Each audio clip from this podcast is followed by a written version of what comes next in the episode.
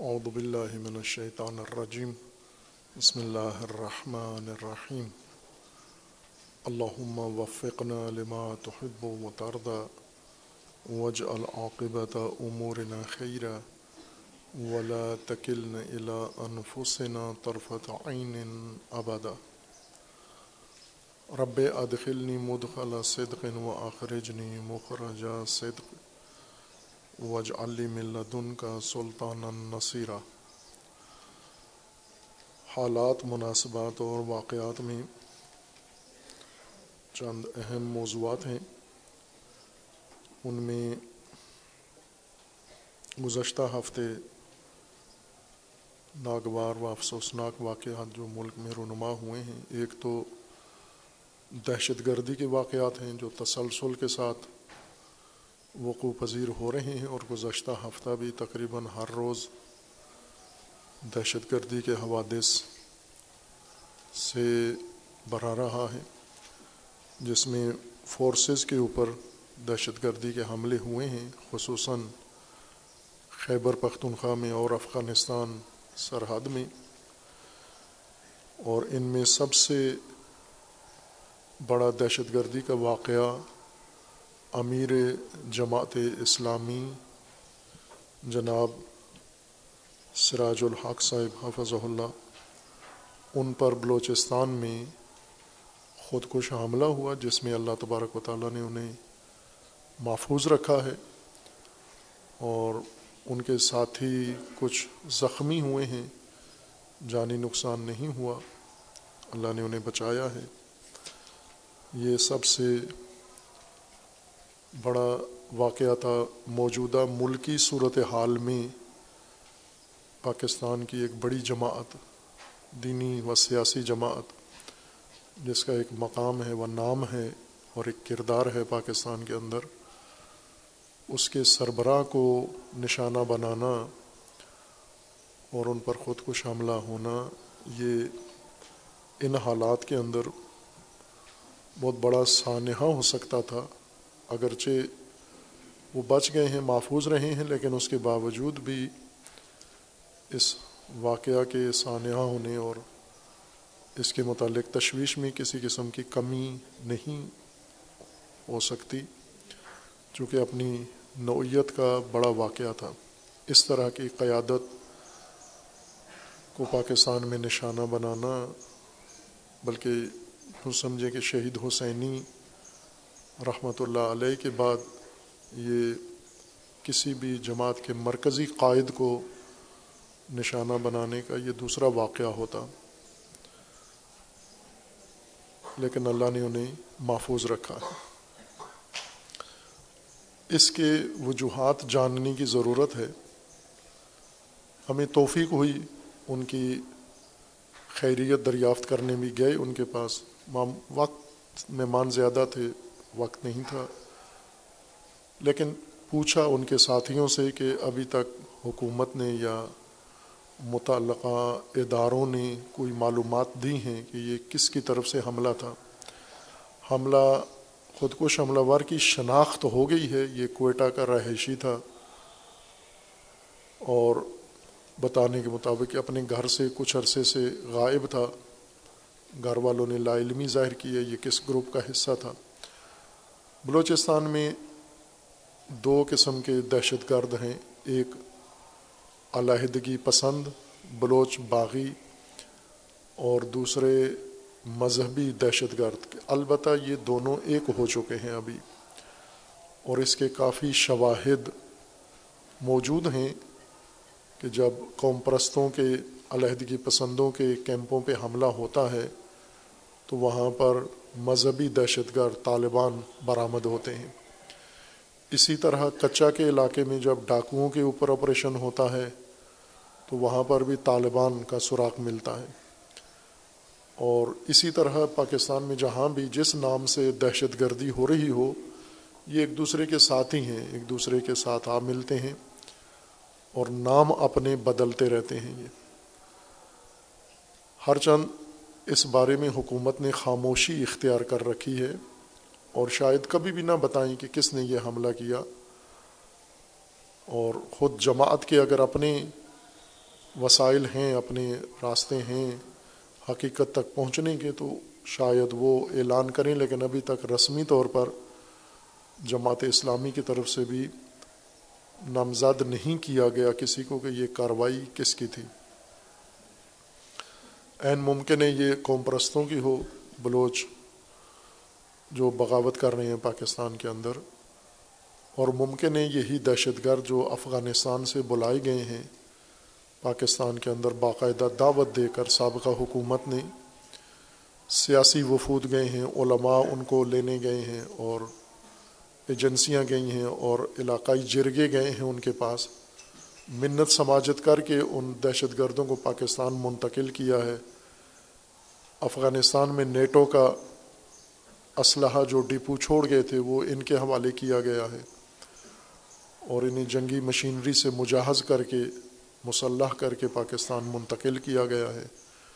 پاکستان میں ان کے لیے باقاعدہ ٹھکانے بنائے گئے ہیں، رہائشیں بنائی گئی ہیں۔ اور ان کے راستے سے پولیس کو ہٹایا گیا ہے۔ پولیس خیبر پختونخوا میں انہوں نے پولیس پر تشدد کر کے اور حملے کر کے بھی پولیس کو راستے سے ہٹایا ہے اور کچھ حکومتی احکامات بھی اس میں شامل تھے۔ باہر کیف، خیبر پختونخوا میں ابھی تسلسل کے ساتھ ہر روز مختلف شہروں میں سرحد کے ارد گرد حملے ہو رہے ہیں، لیکن بلوچستان کی کارروائی بھی خدشہ ہے و احتمال ہے کہ انہی دہشت گردوں کی کارروائی ہوگی۔ خصوصاً ایک مطلب جو میں نے پہلے اشارتاً ذکر کیا تھا کسی خطبے کے اندر، اب میں سمجھتا ہوں کہ اس کا ثبوت بھی مل گیا ہے اور وہ یہ ہے کہ ان مذہبی دہشت گردوں نے، طالبان نے، امارت اسلامی جنہوں نے افغانستان میں قائم کی ہے، اپنے بقول کے حکومت اسلامی، اب وہ پاکستان میں حکومت اسلامی ظلم خلیل زاد کی مدد سے قائم کرنے کے لیے انہوں نے اور پاکستان میں جو ریاست مدینہ کمپنی تھی بنانے والی، ان کی مدد سے امارت اسلامی کے لیے ماحول بنایا جا رہا ہے اور یہ پاکستان کے جو حالات ہیں، سیاسی، اقتصادی اور سماجی، یہ سب تیاری اصل اسی کے لیے تھا چونکہ ایک طرف سے پاکستان کو ناامن کیا گیا پاکستان کو مالی طور پر دیوالیہ کیا گیا، پاکستان کو سیاسی طور پر بحرانوں کا شکار کیا گیا، پاکستان کے اندر شدید قسم کی نفرت پھیلائی گئی اور دوسری طرف سے اسی وقت ملک کے اندر دہشت گردوں کو داخل کیا گیا۔ تو یہ ایک منصوبہ ہے، اس کی کڑیاں ملتی ہیں آپس میں۔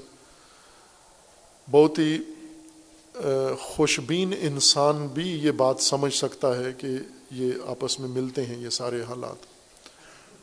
ایسے میں ان لوگوں نے ایک خط تو ان کا کھل کے سامنے آ گیا تھا، جس میں طالبان کے، پاکستانی طالبان کے دہشت گردوں کا سربراہ ولی ولی خان یا کیا نام تھا اس کا، اس نے دیوبند کے علماء کو، بڑے علماء کو پاکستان میں خط لکھا تھا کہ آپ کے کہنے پر ہم نے پاکستان کی ریاست کے خلاف جہاد شروع کیا ہے۔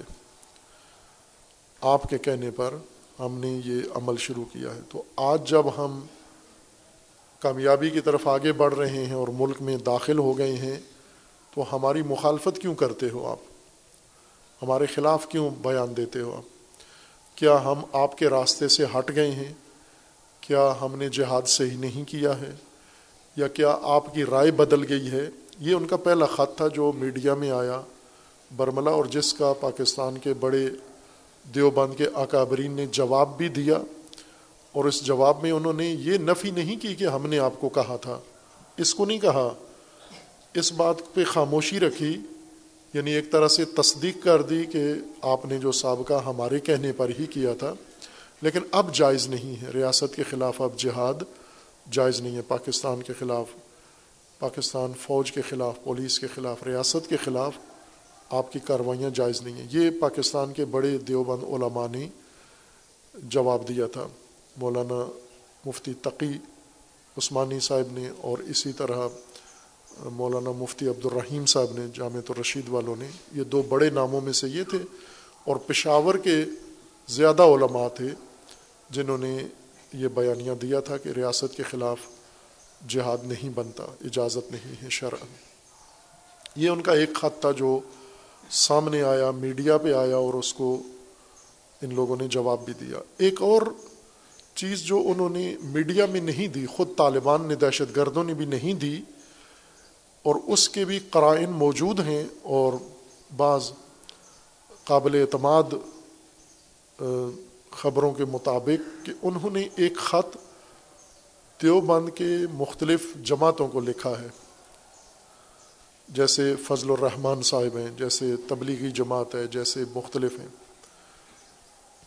اور انہیں کہا ہے کہ ہم اب باقاعدہ طور پر پاکستان میں داخل ہو چکے ہیں حکومت اسلامی، امارت اسلامی بنانے کے لیے۔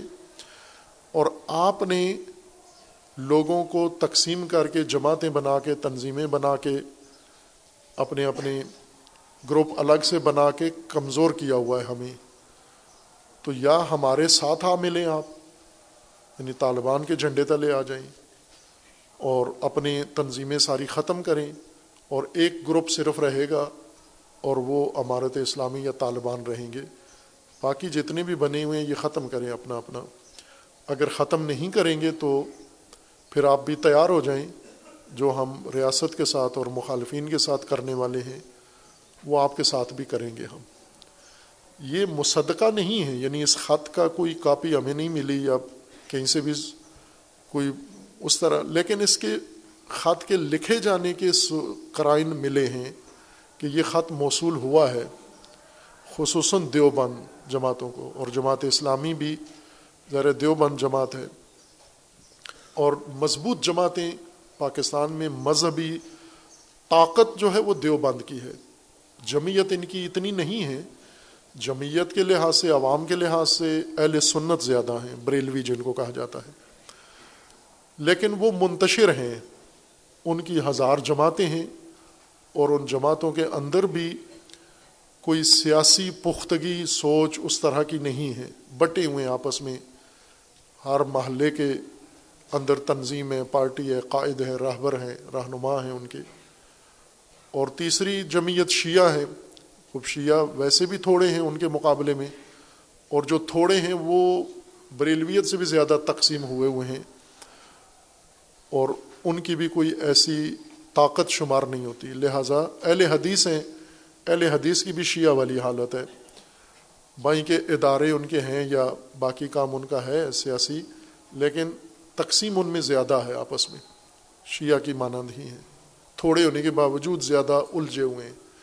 لیکن جو جمعیت مضبوط ہے، مذہبی، وہ دیوبند ہے اداراتی لحاظ سے بہت مضبوط ہیں۔ افرادی قوت کے لحاظ سے بہت زیادہ مضبوط ہیں۔ اور تشکیلاتی لحاظ سے بہت زیادہ مضبوط ہیں۔ اور سب سے بڑھ کر جہادی، تسلیحاتی لحاظ سے سب سے زیادہ مضبوط ہیں۔ ان کے سیاسی جماعتیں، جیسے مولانا فضل الرحمان کی جمعیت علماء اسلام ہے۔ اسی طرح جماعت اسلامی جو بڑی دو طاقتور پارٹیاں ہیں، پھر ان کے آگے چھوٹی جماعتیں ہیں۔ جمعیت علماء اسلام، سمیع الحق گروپ ہے، وہ بھی انہی کی جماعت ہے۔ پھر سب سے بڑی، ان سب سے بڑی دیوبند کی طاقت تبلیغی جماعت ہے۔ جو سیاسی نہیں ہے، لیکن دیوبند ہے۔ اور اس سے بھی زیادہ مضبوط ان کے مدارس ہیں۔ مدارس کا ان کا نظام سب سے مضبوط ہے۔ اتنا شاید دنیا میں نہیں ہے کوئی بھی سلسلہ مضبوط جتنا ان کا مدرسے کا نظام منظم اور مضبوط ہے۔ اب ظاہر ہے کہ آپس میں تو ہیں ان کے مسائل، لیکن طاقت کے لحاظ سے دیکھیں تو بہت بڑی طاقت ہے۔ طالبان کی نگاہیں ان کے اوپر ہیں، ان کے مدرسوں پر ہیں، ان کی تنظیموں پر ہیں، ان کی شخصیات پر ہیں۔ جو اور زیادہ تر دیوبند کے اندر جیسے تبلیغی جماعت ہے اس میں تشدد نہیں ہے تعصب ہے لیکن تشدد نہیں ہے ان کے اندر۔ جماعت اسلامی سیاسی ہونے کی وجہ سے تشدد نہیں ہے اس کے اندر، فرقہ واریت نہیں ہے اس کے اندر۔ مولانا فضل الرحمان کی جماعت سیاسی جماعت ہے، انتخابی سیاست کرنے والی جماعت ہے اور کامیاب سیاست کرتی ہے ہر حکومت کے اندر رہتی ہے۔ تشدد نہیں ہے، تعصب شدید ہے ان کے اندر بھی۔ اور اسی طرح جو ان کے مدرسے ہیں مدارس کے اندر دونوں چیزیں پائی جاتی ہیں، تعصب بھی پایا جاتا ہے، تشدد بھی پایا جاتا ہے۔ یعنی طاقت بھی ہے اور رجحان بھی ہے، کہنے کا مقصد یہ تھا۔ اور لیکن پاکستان کے اندر مدارس بھی یا تنظیمیں بھی وہ طالبان سٹائل میں نہیں تھیں کوئی بھی ان کا۔ چند دیوبند کی تنظیمیں تھیں، جیسے سپاہی صحابہ ہے، لشکر جنگوی یا ان سے نکلے ہوئے دوسرے گروہ ہیں۔ یہ طالبان ہی کا حصہ ہے ونگ ہیں ان کے۔ یا یوں کہیں کہ انہی کے افراد نکل کے طالبان بنایا ہے انہوں نے، طالبان پاکستان۔ تو یہ ایک طاقت ہے، بہت بڑی۔ اور طالبان کو پتہ ہے، اس طاقت کا، اس پوٹینشیل کا اندازہ ہے۔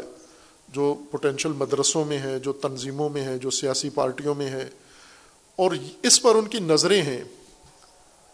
یعنی ایک طرح سے میں یہ عرض کروں، ایک طالب علمانہ گزارش، دیوبند کے مختلف شخصیات، مدارس اور تنظیمیں اور سیاسی جماعتیں کہ آپ سب جو محترم سراج الحق صاحب پر حملہ ہوا ہے، اس سے آپ سب ہوشیار ہو جائیں، خبردار ہو جائیں کہ یہ تکرار ہو سکتا ہے آپ کے ساتھ، یہ دباؤ ڈالا جا سکتا ہے آپ کے ساتھ کہ ممکن ہے یہ ایک وارننگ ہو۔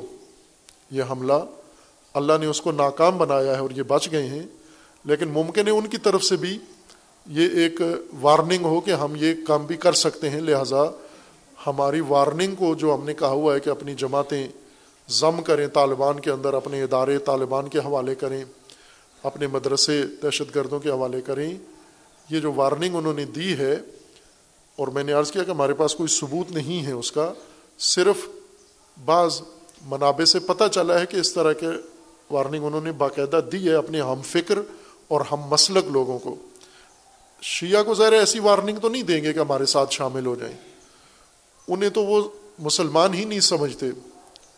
اور اسی طرح بریلویوں کو بھی مسلمان نہیں سمجھتے۔ تنہا مسلمان، طالبان، دیوبند کو مسلمان سمجھتے ہیں۔ لہٰذا مسلمانوں کو پہلے خط لکھا ہے، انہوں نے وارننگ دی ہے کہ ہمارے ساتھ شامل ہو جاؤ۔ ورنہ ہم دشمنوں والا سلوک کریں گے آپ کے ساتھ۔ اور جو جن کو پہلے سے ہی غیر مسلم سمجھتے ہیں، تکفیری، جس میں شیعہ اور اہل حدیث اور بریلوی شامل ہیں، وہ تو ویسے ان کی ہٹ لسٹ پر ہیں۔ یہ تو ان کا اور منصوبہ بنایا ہوا ہے۔ ان کو ایسی وارننگ نہیں ملے گی۔ ان کو یہ ملے گی کہ آپ اپنے سارے اموال، اپنے اثاثے سارے ہمارے حوالے کریں۔ اور جزیہ دیں ذمی بنیں۔ جیسا افغانستان میں ان کا پہلے سوچ تھی، اب تھوڑی افغانستان میں مشکلات کی وجہ سے ایسی نہیں سوچتے۔ کرتے نہیں، لیکن عملاً ایسا ہی سلوک کیا ہوا ہے انہوں نے مختلف لوگوں کے ساتھ۔ لہٰذا یہ حملہ جو محترم امیر جماعت اسلامی پر ہوا ہے، یہ اس کو سنجیدہ لیا جائے، سب سنجیدہ لیں۔ ریاستی ادارے نہیں لے سکتے چونکہ مصروف ہیں، فارغ نہیں ہیں، ان کے پاس وقت نہیں ہے، ملک کے اندر جو صورت حال ہے اور حکومت ویسے ہی یہ حکومت آئی ہی ذلیل ہونے کے لیے تھی۔ وہ کہتے ہیں، گیدڑ کو جب موت آتی ہے تو شہر کا رخ کر لیتا ہے یہ۔ سیاستدانوں کو بھی جب ذلت آتی ہے تو وہ حکومت میں آ جاتے ہیں۔ پھر اس کے بعد پورا کوٹا جب ذلت کا پورا ہوتا ہے، پھر ان کی جگہ نیا تازہ دم آ جاتا ہے۔ عدالتیں اس قابل نہیں ہیں، ریاستی ادارے الجھے ہوئے ہیں مسائل کے اندر، ملک کے اندر جاری بحران میں۔ اور اس قسم کے مسائل جو دہشت گردی ان حالات کے سائے میں، آڑ میں پنپ رہی ہے، مضبوط ہو رہی ہے، وہ نوٹس لینے کی پوزیشن میں نہیں ہے۔ لیکن یہ بزرگان، یہ سب نوٹس لیں ان چیزوں کا کہ یہ آگے بڑھے گا سلسلہ اور ان سب کے لیے خطرہ شمار ہوگا۔ اور ہم نہیں چاہتے کہ ملک میں اس طرح سے یہ انارکی اور یہ دہشت گردی پھیلے۔ چونکہ دہشت گرد انہوں نے کیا ہے، افغانستان میں اہل حدیث کو چن چن کے مارا ہے۔ یہ باتیں پاکستان میں نہیں منتقل ہوتی کہ کس بے دردی کے ساتھ اہل حدیث کو انہوں نے مارا ہے۔ داعش کا لیبل لگا کر، جتنے اہل حدیث ہیں افغانستان میں ان کا ایک طرح سے قلقمہ کر دیا ہے اور پاکستان کے اہل حدیث ان کے حق میں بیان تک نہیں دیا۔ اس کی وجہ یہ ہے کہ ان پر داعش کا ٹائٹل لگا ہوا ہے کہ یہ اہل حدیث سارے داعشی ہیں اور دیوبند طالبان ہیں سارے۔ تو یہ ان کے حق میں بولنے کے قابل بھی نہیں تھے اور بولے بھی نہیں ہیں ان کے حق میں۔ تشیع کو انہوں نے ہر چند پہلے کی طرح قتل نہیں کیا، قتل عام نہیں کیا، لیکن حقوق سے مطلقہ محروم کر دیا ہے۔ افغانستان میں شیعہ نے کو سمجھا تھا کہ ہمیں ممکن ہے طالبان کوئی حقوق دیں گے، لیکن ایسے ہوا نہیں ہے۔ بالکل صفر۔ کوئی ایک معمولی حق بھی ان کو، ان کا مذہبی حق یا ان کا جمعیتی حق ان کو نہیں دیا گیا۔ نہ حکومت میں لیا گیا ہے، نہ ان کے جو باقی شہری حقوق سماجی بنتے ہیں وہ ان کو دیے گئے ہیں۔ افغان طالبان اپنے آپ کو اب میچور پختہ اور سیاسی سمجھ رہے ہیں۔ وہ جنگجو تھے۔ اب اپنی کھال تبدیل کر رہے ہیں۔ جس طرح سانپ اپنی کینچلی تبدیل کرتا ہے نا، اتارتا ہے۔ پرانی کھال سال میں ایک دفعہ سانپ یہ کام کرتا ہے کہ پرانی کھال اس کی خود ہی اتر جاتی ہے، وہ جامع اور نیچے سے نئی کھال آ جاتی ہے۔ یہ کام انہوں نے کی ہے، کیا ہے۔ کھال اتاری ہے طالبان نے۔ لیکن نیچے جو کھال نکلی ہے وہ بھی سانپ ہی کی ہے۔ یوں نہیں ہے کہ جو اتری ہے وہ نیولے کی تھی، جو چڑھی ہے وہ سانپ کی ہے۔ جو اتری ہے ویسی ہی نیچے بھی ہے۔ لیکن انہوں نے یہ تاثر دینا شروع کر دیا کہ وہ اب سیاسی ہیں، جنگجو نہیں ہیں۔ پاکستانی طالبان یہ ابھی سیاسی نہیں ہیں۔ ان کے، انہوں نے یہ اداکاری بھی سیاسی ہونے کی نہیں شروع کی۔ یہ جنگجو ہیں۔ یہ دہشت گرد ہیں۔ اور یہ ان سے زیادہ متشدد ہیں اور انہیں پتہ ہے کہ ہم نے کس طرح پاکستان میں آگے پیش رفت کرنی ہے۔ اس طرح مدرسوں کو، شخصیات کو تنظیموں میں دباؤ میں لا کر ان کے اوپر خود کش حملے کر کے ممکن ہے ہماری آرزو نہ ہو ایسا، خدا نہ کرے، کسی بھی کسی بھی مسلک کے مدرسے، شخصیت تنظیم پر حملہ نہ ہو، محفوظ رہیں سب۔ لیکن یہ خدشہ ہے اور اس خدشے کو سنجیدہ لیں اور اگر ایسا بڑھتا ہے سلسلہ، تو دباؤ ڈالنے کے لیے وہ کریں گے۔ اور یہ میں پہلے بھی عرض کیا ہے کہ دیوبند کی قیادت جلدی مغلوب ہو جاتے ہیں۔ دباؤ برداشت نہیں کر سکتے۔ ایک گروہ دہشت گردوں کا سپاہی صحابہ کے نام سے تکفیری گروہ پاکستان میں موجود ہے، دیوبند کا۔ باقی دیوبندی ان کے ساتھ نہیں ہے ان کے ہم فکر نہیں ہے جب بھی کوئی وحدت کا قدم دیوبند کا کوئی معتدل عالم میدان میں آتا ہے تو یہ فوراً اس کے اوپر دباؤ ڈالتے ہیں، میڈیا دباؤ ڈالتے ہیں، گالی گلوچ کرتے ہیں، دھمکیاں دیتے ہیں، یہ فوراً پیچھے ہٹ جاتے ہیں۔ چونکہ دیوبند کے اکابرین قیادت منفعل ہو جاتے ہیں ان اپنے ہی شاگردوں کے سامنے، اس لیے یہ خطرہ ہے۔ چونکہ دباؤ ڈال کے انہوں نے دیوبند کی قیادت کو پرکھ لیا ہے کہ یہ دباؤ میں آ جاتے ہیں۔ اگر ان پہ دباؤ ڈالا جائے تو یہ اپنا اعتدال چھوڑ دیتے ہیں یا یہ پیچھے ہٹ جاتے ہیں اور مسلط کا شکار ہو جاتے ہیں اور یہ عملاً دیکھا ہے، مشاہدہ کیا ہے ہم نے۔ اس سے ان کی حوصلہ افزائی ہوتی ہے۔ میں اس وقت بھی بزرگان علیہ دیوبند سے یہ عرض کیا تھا کہ یہ پیغام نہ دیں آپ ان کو۔ مرحوم مفتی رفیع عثمانی صاحب، انہوں نے دو تین سال پہلے اپنی وفات سے پہلے کے محرم میں محرم سے پہلے ایک بہترین جمعے کا خطبہ بہت اعلیٰ دیا، خوبصورت خطبہ۔ اور اس میں انہوں نے کہا محرم آنے والا ہے اور اس محرم کے اندر شیعہ مسلمان بھائی ہیں ہمارے، یہ عزاداری کرتے ہیں، سارا کرتے ہیں، ہمارا ان سے کوئی اختلاف نہیں ہے، کوئی دشمنی نہیں ہے۔ وہ جو مذہبی نظریاتی اختلاف ہے وہ اپنی جگہ ہے، لیکن یہ ہمارے بھائی ہیں، ہم سب نے مل کے پاکستان بنایا ہے۔ تین دن بعد ان کو اپنا بیان واپس لینا پڑا۔ تین دن بعد۔ اور تین دن میں ان کا میڈیا ٹرائل ہوا، میڈیا کے اوپر۔ ان کے اپنے ہی مسلک کے لوگوں نے اس قدر غلیظ زبان ان کے خلاف استعمال کی کہ انہیں پیچھے ہٹنا پڑا اپنے موقف سے۔ اور خطبہ، جمعے کا خطبہ جو کہا تھا، شیعہ ہمارے برادر ہیں۔ اب دوسرے الفاظ میں انہوں نے کہہ دیا کہ نہیں ہے، برادر نہیں ہے۔ جو ہمارے اکابرین شیعہ کے بارے میں کہتے ہیں، وہی ہمارا نظریہ یعنی مسلمان نہیں ہے۔ یہ پسپائی ہے، اس سے غلط میسج جاتا ہے دہشت گردوں کو، متشدد طبقے کو۔ جب قیادت جھکتی ہے، جب قیادت تسلیم ہوتی ہے، جب قیادت دباؤ میں آتی ہے، تو ان کے جو آگے طبقہ ہے متشدد، اس کی بہت حوصلہ افزائی ہوتی ہے۔ اور وہ اور دلیر ہو جاتے ہیں، اور شیر ہو جاتے ہیں۔ وہ پھر دباؤ کے ذریعے بڑے بڑے کام کروا لیتے ہیں۔ لہٰذا یہ حملہ جو جناب پر ہوا امیر جماعت اسلامی پر، یہ سوچنا چاہیے، اس کے متعلق ان کو غور و فکر کرنا چاہیے۔ اور اگر یہ اسی وارننگ کا حصہ ہے، تو پھر اس کے لیے چارجوئی بھی کرنی چاہیے۔ دیوبند علماء کے پاس اور دیوبند مسلک کے پاس اتنی توانائی ہے کہ وہ اس تشدد کو روک سکتے ہیں اور یہیں روک دیں۔ چونکہ اس نے حتمن آپ کو ڈسنا ہے، آپ سے لا تعلق رہ کر نہیں رہیں گے یہ دہشت گرد اب۔ اب وہ شیعہ کو اپنی رکاوٹ نہیں سمجھتے، اہل بریلوی کو، اہل سنت کو اپنی رکاوٹ نہیں سمجھتے، بلکہ وہ ریاست کو بھی اب اپنے لیے رکاوٹ نہیں سمجھتے۔ اب وہ اپنے علاوہ دیگر دیوبند اداروں اور شخصیات کو رکاوٹ سمجھتے ہیں۔ اور اس رکاوٹ کے حل کے لیے انہوں نے یہی کام کرنا ہے کہ یا آپ ان کی تابع ہو جائیں یا پھر وہ آپ کو دشمن سمجھنا شروع کر دیں گے۔ اور یہ کام اگر اکابری نے دیوبند بیٹھ کر آپس میں جو بڑی بڑی جماعتیں ہیں، اس پہلو سے اس مسئلے کا جائزہ لے لیں۔ اور اگر اس احتمال میں صداقت ہے، تو پھر اس کو چونکہ خطرے کے لیے یہ نہیں کہا جاتا کہ اتمن یقین ہو، خطرات میں احتمال کی قیمت وہی ہوتی ہے جو یقین کی ہوتی ہے۔ مفادات میں جو قیمت یقین کی ہوتی ہے، خطرات میں وہی قیمت، حیثیت، احتمالات کی ہوتی ہے۔ مثلا آپ احتمال ہے کہ آپ فلاں جگہ جائیں تو آپ پر حملہ ہو جائے، تو آپ اس کو یقین سمجھیں۔ دس فیصد احتمال ہے تو آپ اس کو سو فیصد یقین ہی سمجھیں۔ چونکہ احتمال میں یہ دیکھنا ہوتا ہے کہ محتمل، کبھی احتمال کی قیمت جانچی جاتی ہے، کبھی محتمل کی۔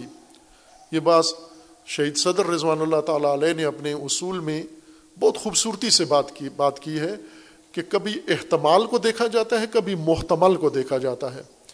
مثلا کبھی احتمال ہے قوی، بہت قوی، ستر فیصد، اسی فیصد احتمال قوی ہے۔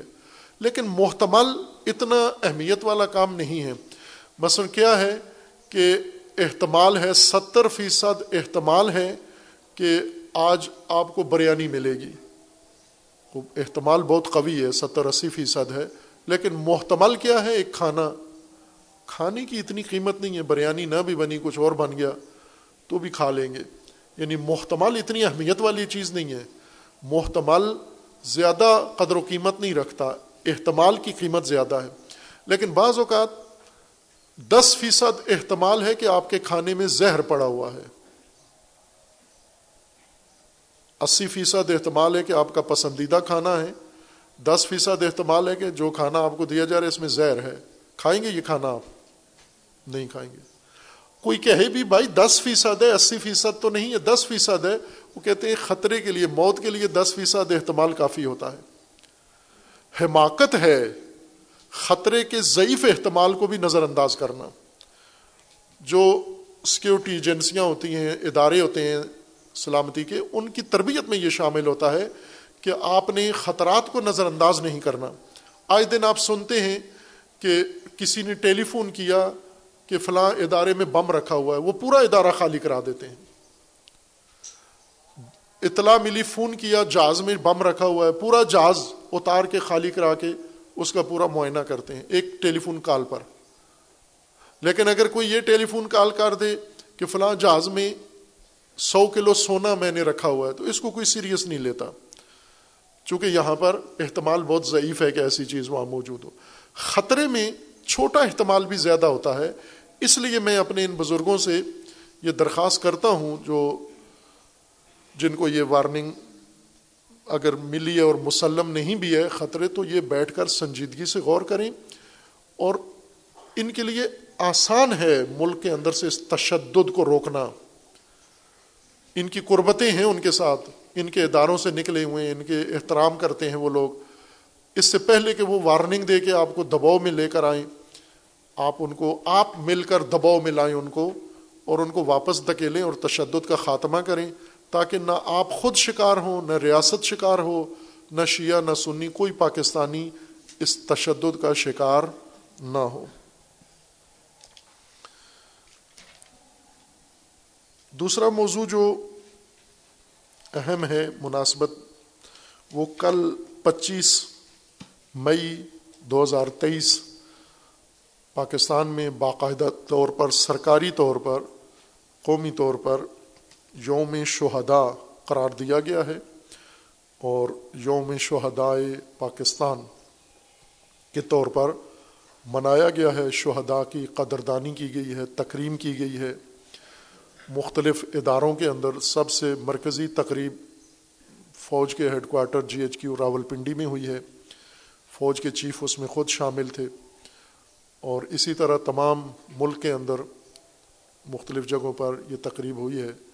وزیر اعظم پشاور میں گئے، ریڈیو پاکستان جلی ہوئی عمارت میں جا کر انہوں نے یہ یوم شہدا کی تقریب کی ہے۔ باہر کیف، یہ بھی ایک اہم موضوع ہے۔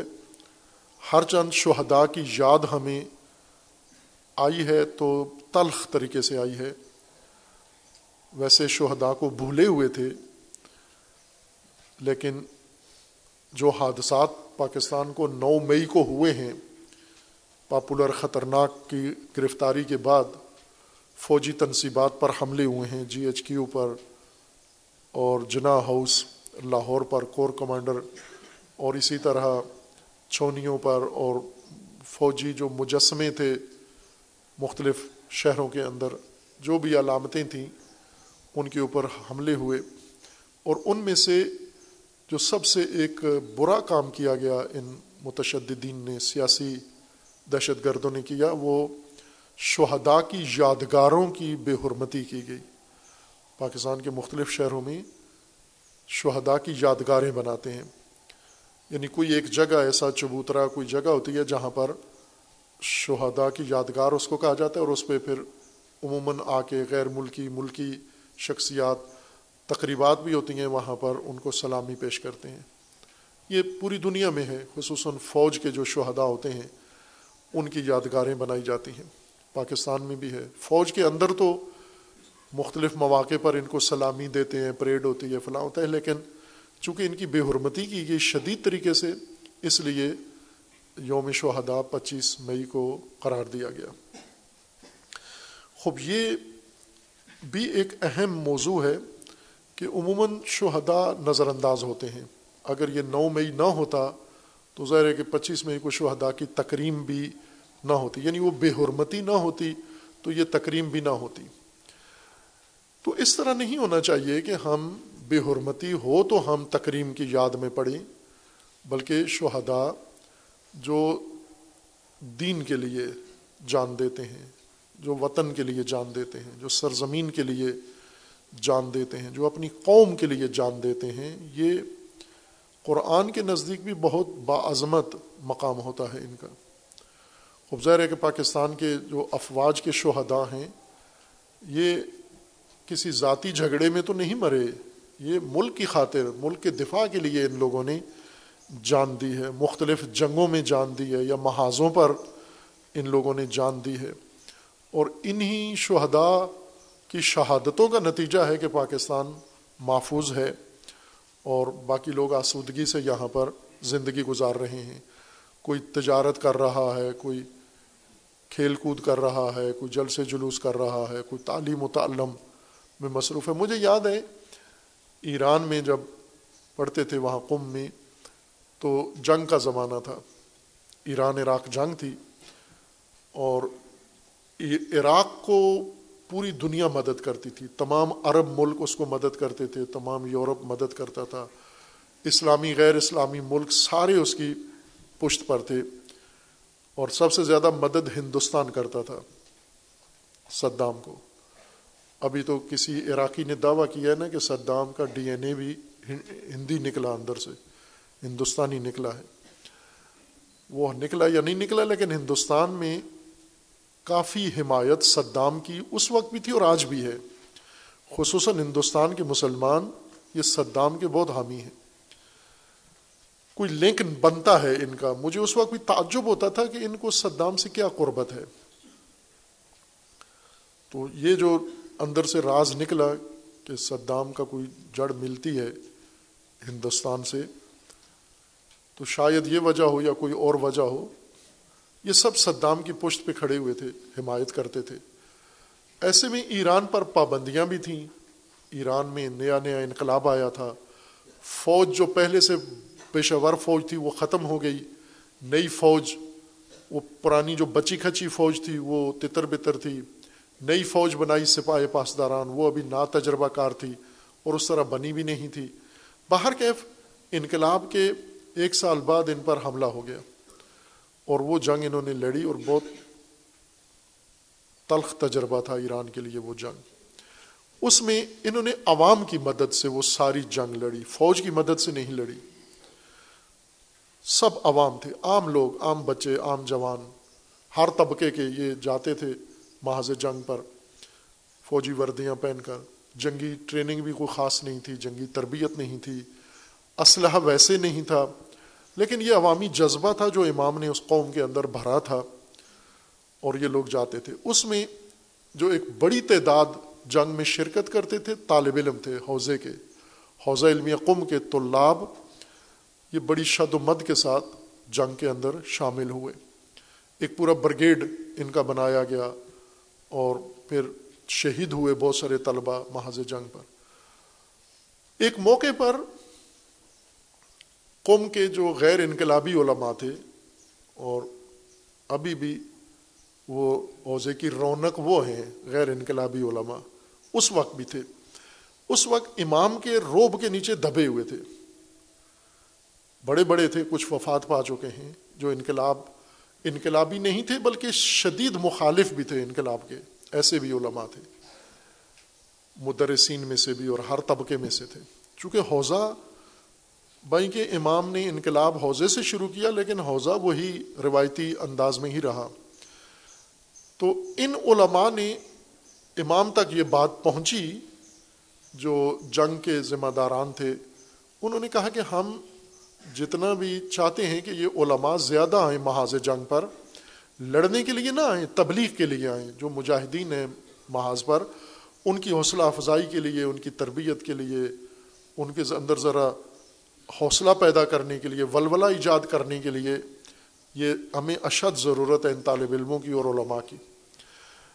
لیکن یہ نہیں آتے اور نہ آنے کی وجہ یہ ہے کہ ان کے استاد ان کو روکتے ہیں۔ تو میں نے کہا تھا نا کہ شیطان آپ کے نزدیک ہی ہوتا ہے۔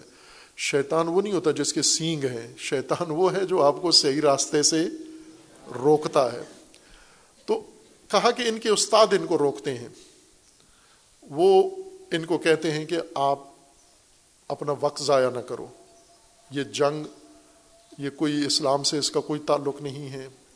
یہ دین کا کوئی امر نہیں ہے اور نہ اپنی جان خطرے میں ڈالو، نہ وقت ضائع کرو۔ ادھر پڑھو، آپ فقی بننے آئے ہو، آپ مشتحد بننے آئے ہو، آپ یہ کام کرنے نہیں آئے ہو۔ یہ ان کے استاد ان کو کہتے تھے۔ اور یہ بات جو امام تک پہنچی اتنی غلط نہیں تھی، چونکہ ہم اس وقت پڑھ رہے تھے۔ اور مختلف استادوں کے پاس جاتے تھے اور یہ بات کرتے تھے اساتید، کھل کے کرتے تھے کہ اپنا وقت ضائع نہ کرو، اپنا ٹائم ضائع نہ کرو، آپ پڑھنے کے لیے آئے ہو، ماں باپ نے پڑھنے کے لیے بھیجا ہے آپ کو، یہ کن چکروں میں آپ محض پہ جانا شروع کر دیا، جہاد، فلاں فلاں۔ بلکہ بعض تو تانے دیتے تھے اور بہت ہی غلیظ زبان استعمال کرتے تھے۔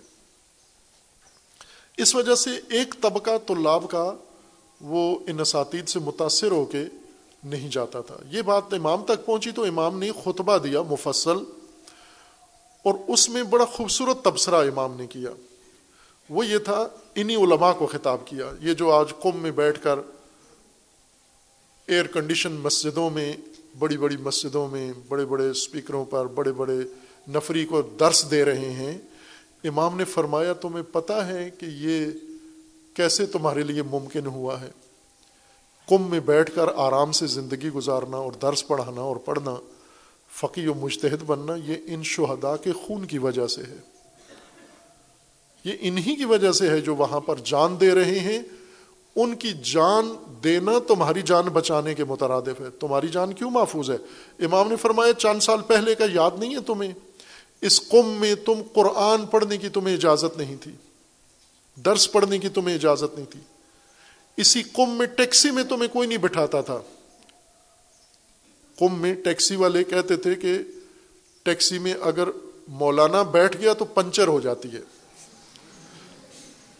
ہوئی ہوگی کسی کی، ممکن ہے، ہو جاتا ہے کہ کسی مولانا کو اس نے بٹھایا، آگے گیا، پنچر ہو گئی، اس نے کہا اس کی وجہ سے ہوئی ہے۔ اس کے بعد یہ شہرت ہو گئی شاہ کے زمانے میں انقلاب سے پہلے کہ اگر مولانا کو ٹیکسی میں جس نے بٹھایا، اس کی ٹیکسی پنچر ہو جائے گی۔ تو امام نے کہا، یہ تو تمہاری حالت تھی اس وقت۔ اس وقت تمہیں جب کوئی درس پڑھنے نہیں دیتا تھا، تمہارے امام محفوظ نہیں تھے، تمہارا احترام نہیں تھا، پولیس تمہاری تزلیل کرتی تھی، اس وقت تم نے نہیں کہا کہ فریضہ کیا ہے۔ اور آج جب ضرورت پڑی ہے اس نظام کے لیے، ملک کے لیے، سرزمین کے دفاع کے لیے، ان لوگوں کی، اور آپ انہیں کہتے ہو کہ آ کے درس پڑھیں۔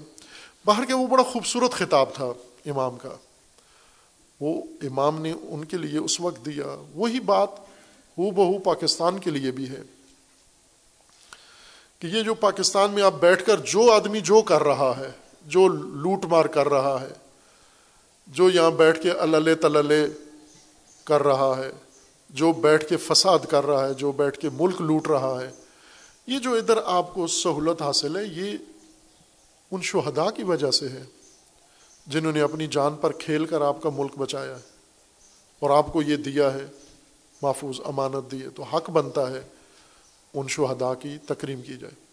ایک اور طبقہ بھی شہدا ہیں، وہ شہدا جو دہشت گردی کا شکار ہوئے۔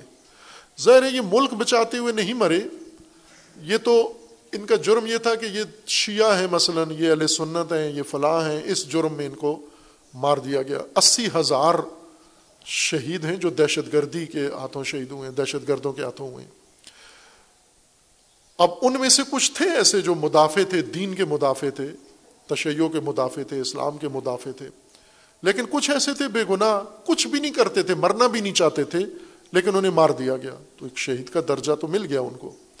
لیکن وہ جو محاذوں پہ مرتے ہیں، جو دہشت گردوں کے مقابلے کے لیے، جو دشمن کو سرحدوں پہ روکنے کے لیے اپنی جان دے دیتے ہیں یہ معمولی لوگ نہیں ہیں، یہ بہت غیر معمولی لوگ ہیں۔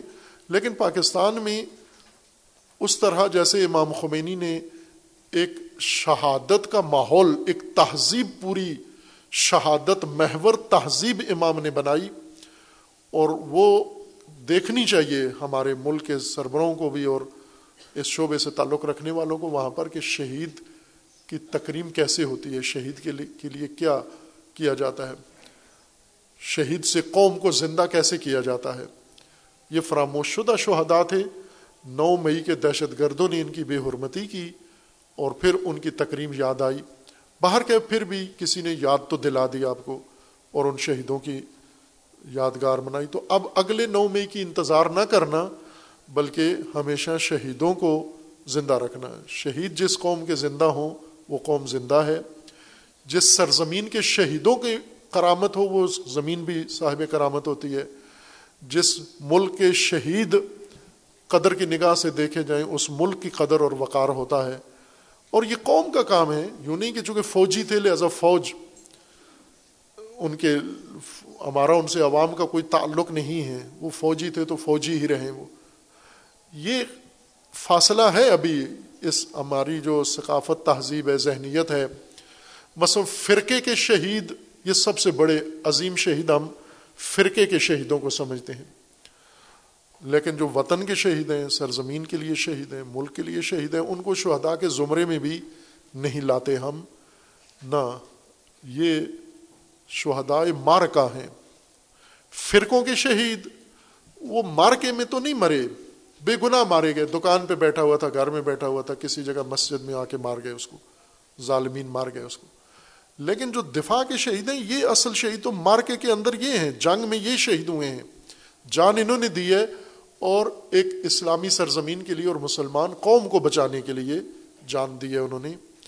اس لیے ان شہدا کا حق ہے، لیکن سرکار بھی ہماری اور عوام بھی ایک جیسے ہی ہیں، جیسے روح، ایسے فرشتے۔ دونوں اقدار سے خالی ہیں، عوام بھی اور سرکار بھی۔ سرکار اگر قدردان ہوتی، قدریں ہوتی، اقدار کی بنیاد پر سرکار بنی ہوتی، تو سب سے پہلے درجے پر شہدا ہی کو رکھا جاتا، پھر بعد میں دوسروں کو اہمیت دی جاتی۔ لیکن شہدا فراموش شدہ ہیں۔ یہ ہونے چاہیے۔ ہمارے نسل کو پتہ ہونا چاہیے کہ یہ ملک کن لوگوں کی قربانی کے نتیجے میں آج ہمارے پاس ہے۔ کنہوں نے اپنا خون پیش کیا اور یہ آج ہمیں موقع ملا ہے، یہ امانت ہمارے پاس ہے۔ ہم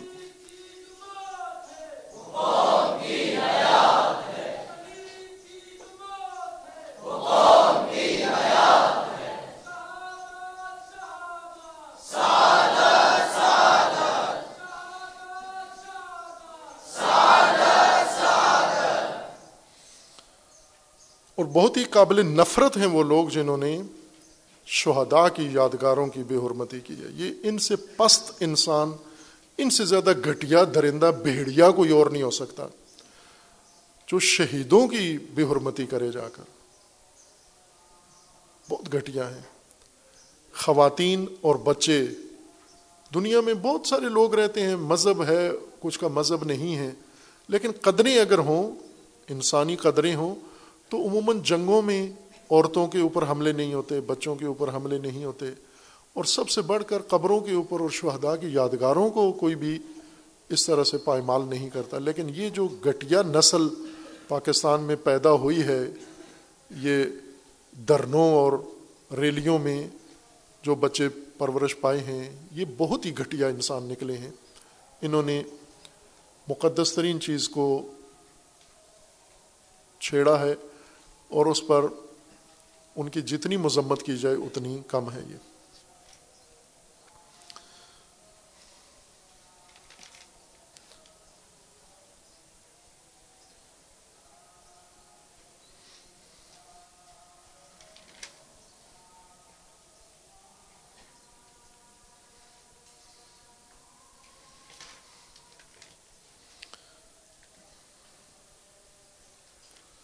خوب، اصل ایک موضوع جو زیادہ اہمیت والا ہے۔ بھلے ایک پچھلے جمعے کو میں نے اشارہ کیا تھا کہ ایرانی صدر ابراہیم رئیسی اور پاکستانی وزیر اعظم شہباز شریف دونوں سرحدی شہر میں اکٹھے ہوئے ہیں اور وہاں پر انہوں نے دو اقتصادی پروجیکٹ کا افتتاح کیا ہے۔ ایک تو مارکیٹ تھی سرحدی۔ بارڈر کی اور دوسرا بجلی کے ایک پروجیکٹ کا جو ایران سے پاکستان نے لینی تھی۔ اس کے متعلق عرض کیا تھا کہ جب بھی ایران پاکستان قریب ہوتے ہیں تو فوراً کوئی حادثہ رونما ہوتا ہے تاکہ اس قربت کو مخدوش کیا جائے۔ اور جب اس ملاقات کا ذکر کیا تھا تو ساتھ میں نے کہا تھا کہ انتظار کریں۔ اس کے بارے میں بھی کچھ ہونے والا ہے اور ہوا وہ۔ دوسرے یا تیسرے دن وہ کاروائی ہو گئی اور پاکستان سے دہشت گردوں نے ایران کی چوکی پر حملہ کیا۔ اسی علاقے میں جہاں یہ ملاقات ہوئی تھی اور ان کے سرحدی محافظین بہت سارے مار دیے۔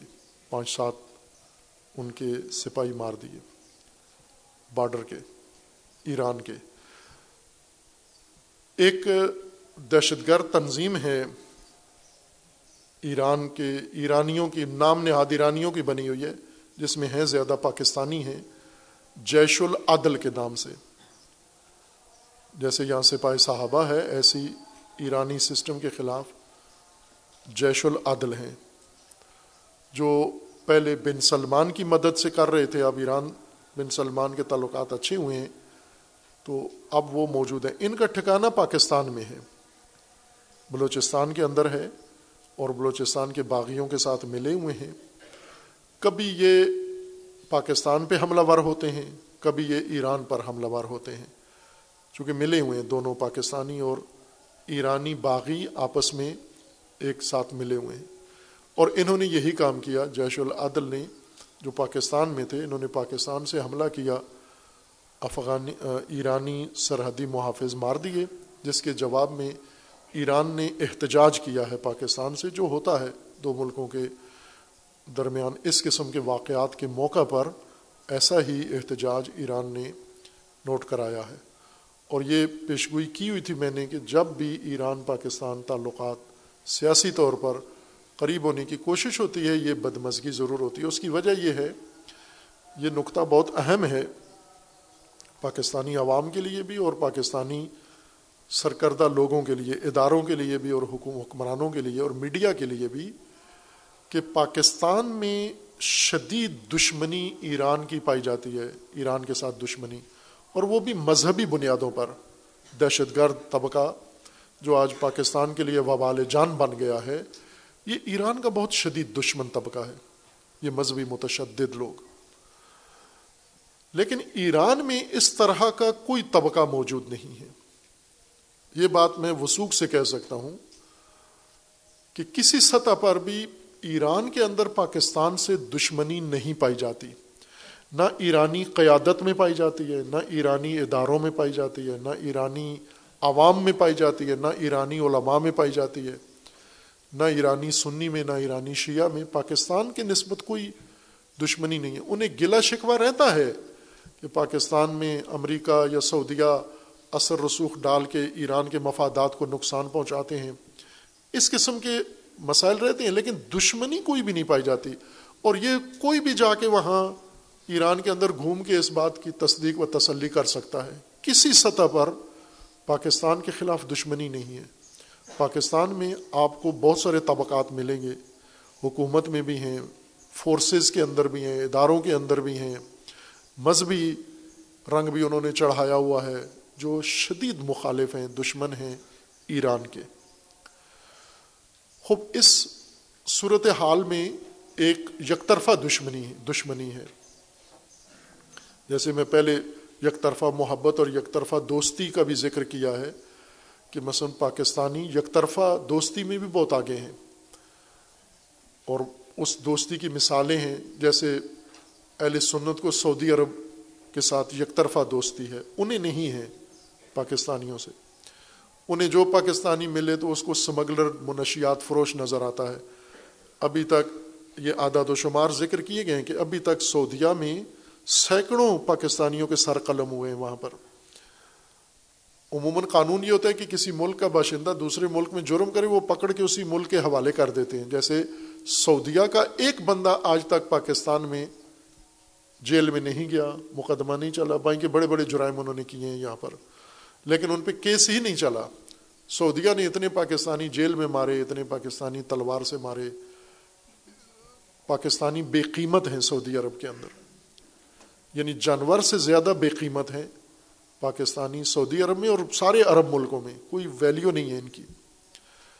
لیکن محبت ہے۔ اسی طرح جو سیکولر لوگ ہیں، ہمارے لیبرل مغرب زدہ ان کو یک طرفہ محبت ہے یورپ سے۔ یورپ کو نفرت ہے ان سے، پاکستانیوں سے۔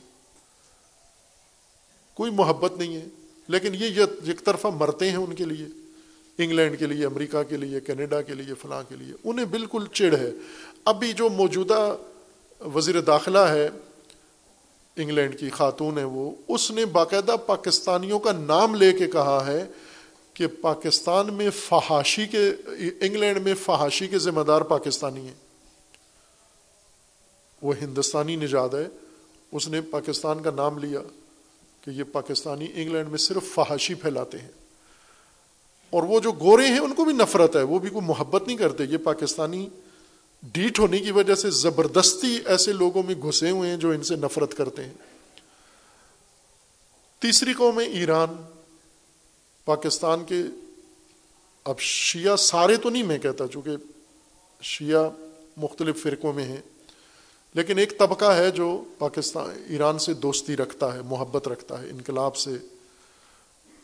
یہ یک طرفہ ہے۔ ادھر سے دشمنی نہیں ہے، لیکن محبت بھی نہیں ہے۔ وہاں سے محبت کی بھی کوئی علامت ادھر وصول نہیں ہوتی، یا وہاں جائیں تو کوئی محبت آمیز سلوک کم ہی ہوتا ہے۔ لیکن یہ یک طرفہ محبت کھینچ کے لے جاتی ہے۔ اس کی مختلف وجوہات ہیں اور یہ پاکستانیوں کی کہہ لیں ایک لحاظ سے خوبی ہے کہ یک طرفہ محبت کرنا بھی جانتے ہیں۔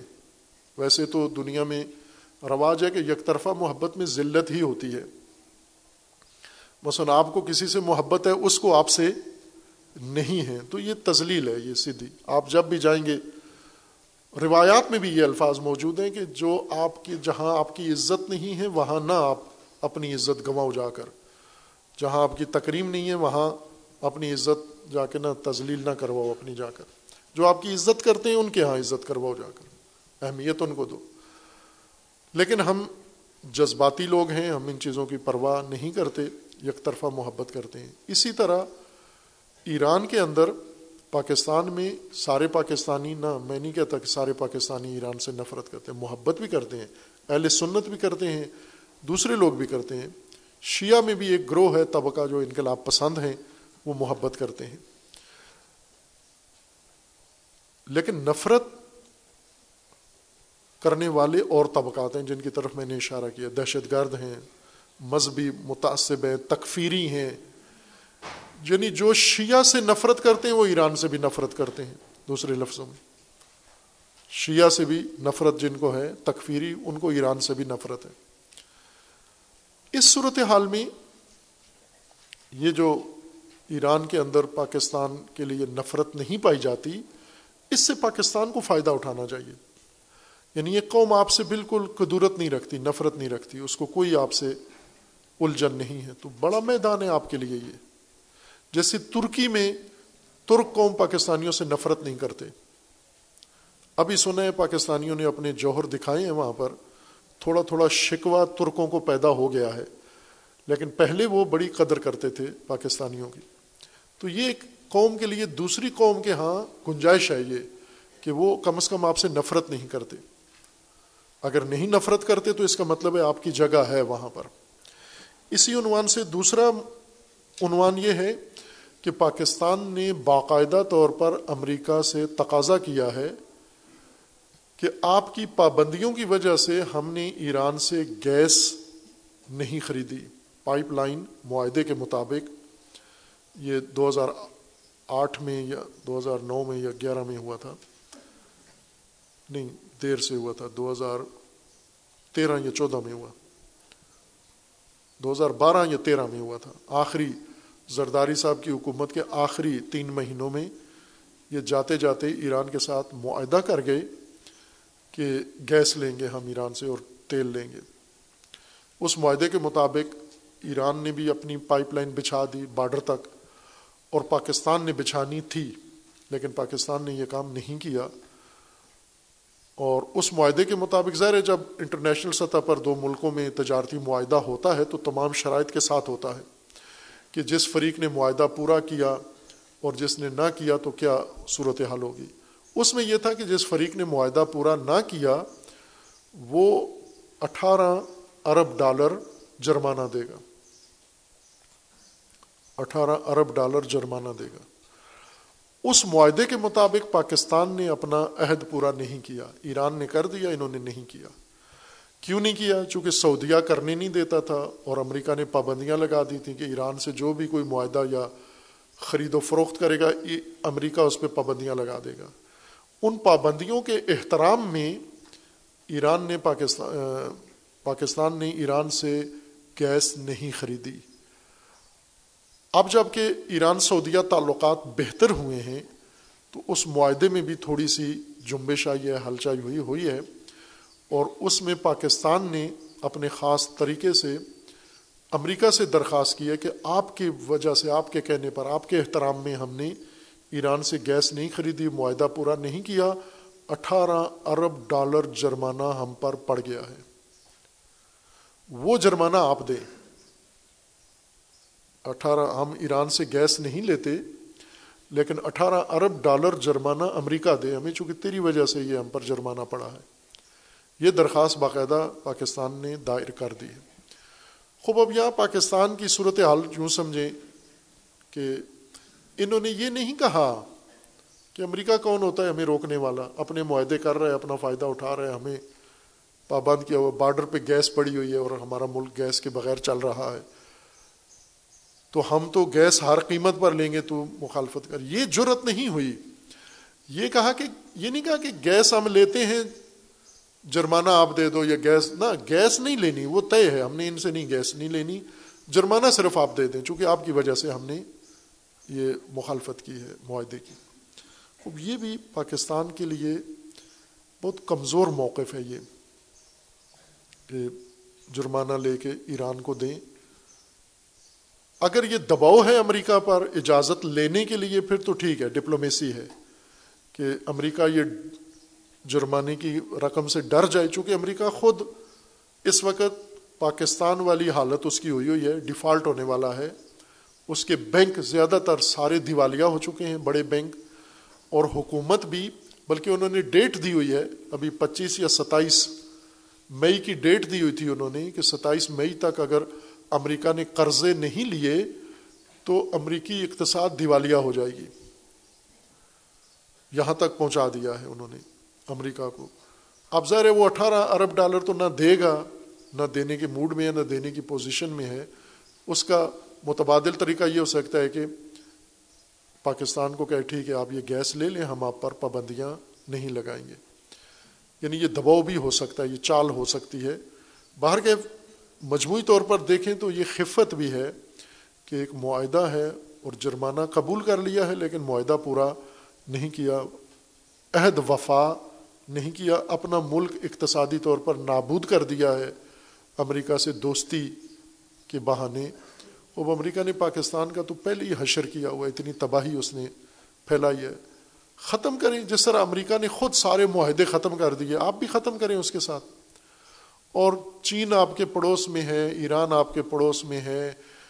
اب جو حالات بدل رہے ہیں، مشرق وسطیٰ کے، اور امریکی طاقت نابود ہونے والی ہے۔ اس سے فائدہ اٹھائیں، لیکن پاکستانی سیاستدان اور حکمران اور ادارے وہ ایک بہت گندی سیاست میں الجھ گئے ہیں، انہیں فرصت ہی نہیں ہے کہ پاکستان کہاں فائدہ اٹھا رہا ہے، کہاں نقصان اٹھا رہا ہے، کہاں اس کو اس وقت عمل کرنا چاہیے اقتصادی لحاظ سے، تجارتی لحاظ سے، ملکی مفاد میں، جب سارے مل کے اندر کے فساد میں اس دلدل میں ڈبکیاں لگا رہے ہیں۔ پرواہ نہیں ہے ان کو۔ یہ بہت بڑا المیہ ہے۔ خوب، جو اس وقت ملک کے اندر صورت حال ہے، وہ یہ کہ نو مئی جو واقعات ہوئے فوجی تنصیبات پر حملہ ہوا، اس پر ہماری فوج جاگ گئی ہے، ایکشن میں آ گئی ہے۔ اور انہوں نے باقاعدہ طور پر ان حادثوں میں ملوث افراد کو پکڑنا شروع کیا ہے۔ چار ہزار کے قریب افراد پکڑ لیے گئے ہیں، مزید چھاپے جاری ہیں۔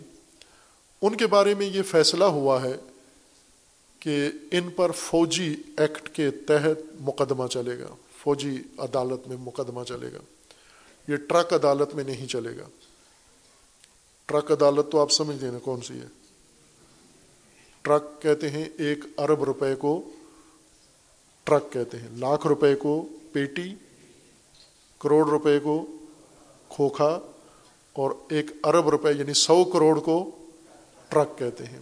یہ ٹرک جج جو ہمارے عدالتیں ہیں، ان میں نہیں کریں گے، چونکہ وہاں ٹرک پہنچے ہوئے ہیں پہلے سے۔ مجرم پہنچنے سے پہلے ٹرک پہنچا ہوا ہے وہاں۔ اور وہ عدالت کی ان سے توقع نہیں ہے، لہذا افواج نے جو پہلے سے قائم عدالتیں ہیں، فوجی عدالتیں فوجی کوئی جرم کرے یا فوج کے بارے میں کوئی جرم ہو تو فوجی عدالت میں اس پر مقدمہ چلتا ہے۔ انہوں نے ان لوگوں کو پکڑ کے ان پر مقدمات شروع کر دیے ہیں چلانا۔ خوب، اس تناظر میں جب پکڑے ہیں تو پی ٹی آئی جو تحریک انصاف تھی، پاپولر کی جماعت، ان کی قیادت تقریباً گرفتار ہے، جیل میں ہے۔ چاند ایک نہیں ہے، باقی سارے جیل میں ہیں۔ جو جیل میں جاتا ہے، وہیں پہ توبہ کر کے ایک رات جیل میں گزارتا ہے۔ اس ایک رات میں توبہ نسو کرتا ہے اور باہر آ کے سیدھا پریس کلب جاتا ہے۔ جیل سے سیدھا پریس کلب میں جاتا ہے صحافیوں کے پاس۔ رپورٹرز کے پاس، وہاں جا کے پریس کانفرنس کرتا ہے۔ کہ میری توبہ سیاست سے بھی توبہ، پی ٹی آئی سے بھی توبہ، عمران خان سے بھی توبہ۔ میں اور میری نسل اب کبھی سیاست نہیں کریں گے۔ یہ توبہ باقاعدہ جیل میں کر کے باہر آ کے رپورٹرز کے سامنے پیش کرتے ہیں۔ بڑے بڑے اس میں فن خان ہیں۔ بڑے بڑے ستون آئے ہیں۔ وہ اندر گئے ہیں، باہر آئے ہیں۔ اور انہوں نے یہ ایک مسلسل عمل شروع ہو چکا ہے۔ میرے خیال میں کوئی پچاس یا ساٹھ کے قریب بڑی قیادت ان کی، مرکزی قیادت، وہ توبہ کر چکے ہیں، بڑے بڑے نام ان کے۔ فواد چودھری صاحب، شیرین مزاری صاحب صاحب تو نہیں، صاحبہ۔ ہر چند وہ اپنے آپ کو صاحب ہی کہتی ہیں، انداز ان کا ہے۔ وہ معروف آپا فردوس آپا انہوں نے بھی توبہ کر لی ہے کہ میں بھی جماعت پی ٹی آئی میں نہیں جاؤں گی ابھی۔ اس قسم کی شخصیات بڑی بڑی اسد عمر صاحب جو جنرل سیکٹری تھے ان کے اور ابھی چاند ایک رہتے ہیں، ان کی انتظار ہے، باقی سب پارٹی چھوڑ گئے ہیں۔ ایک ایک رات جیل میں گزری اور یہ پارٹی چھوڑ گئے ہیں۔ اور جو جن لوگوں نے حملہ کیا تھا، جن پر دہشت گردی ہے، اس میں انہوں نے پکڑ لی۔ لوگ، ایک اس میں عورت پکڑی ہے، لڑکی۔ جو سابقہ آرمی چیف کی پوتی ہے۔ سابقہ آرمی چیف جنجوہا، غالباً آصف نواز جنجوہا۔ ان کی پوتی تھی، وہ بھی کور کمانڈر ہاؤس جلانے گئی ہوئی تھی۔ اس کو بھی پکڑ لیا انہوں نے۔ اس کو چھوڑانے کے لیے ایڑی چوٹی کا زور سب نے لگایا کہ اس کو چھوڑ دیں، لیکن نہیں چھوڑا اور اس کو پکڑ کے جیل میں لے گئے۔ ابھی جیل کے اندر ہے کہ اس پر بھی مقدمہ چلے گا۔ باہر کیف اب فوج نے اور اداروں نے یہ فیصلہ کر لیا ہے کہ اس سلسلے کو روکا جائے، روک لیا انہوں نے اس کو۔ خوب، یہ ایک اچھا اقدام ہے، روک لیا۔ جو فساد جاری تھا، فتنہ جاری تھا، جو تباہی ہو رہی تھی، لیکن بہت دیر کر دی، بہت دیر سے روکا۔ سب ویران کروا کے پھر روکا۔ ہماری فوج دو دفعہ ایکشن میں آئی ہے۔ ویسے تو کافی سیاست میں ایکشن میں آتی ہے، لیکن اس طرح یعنی ملک کے مفاد میں، ملک کے مفاد میں دو دفعہ ایکشن میں آئی ہے اندرونی معاملات میں۔ ایک، پشاور اسکول پر جب دہشت گردوں نے طالبان نے حملہ کیا تھا، آرمی اسکول پشاور پر، اور اس وہ وہ تاریخ کیا تھی؟ آٹھ نومبر تھی میرے خیال میں۔ جی؟ نومبر میں تھا نا وہ تو۔ کس میں؟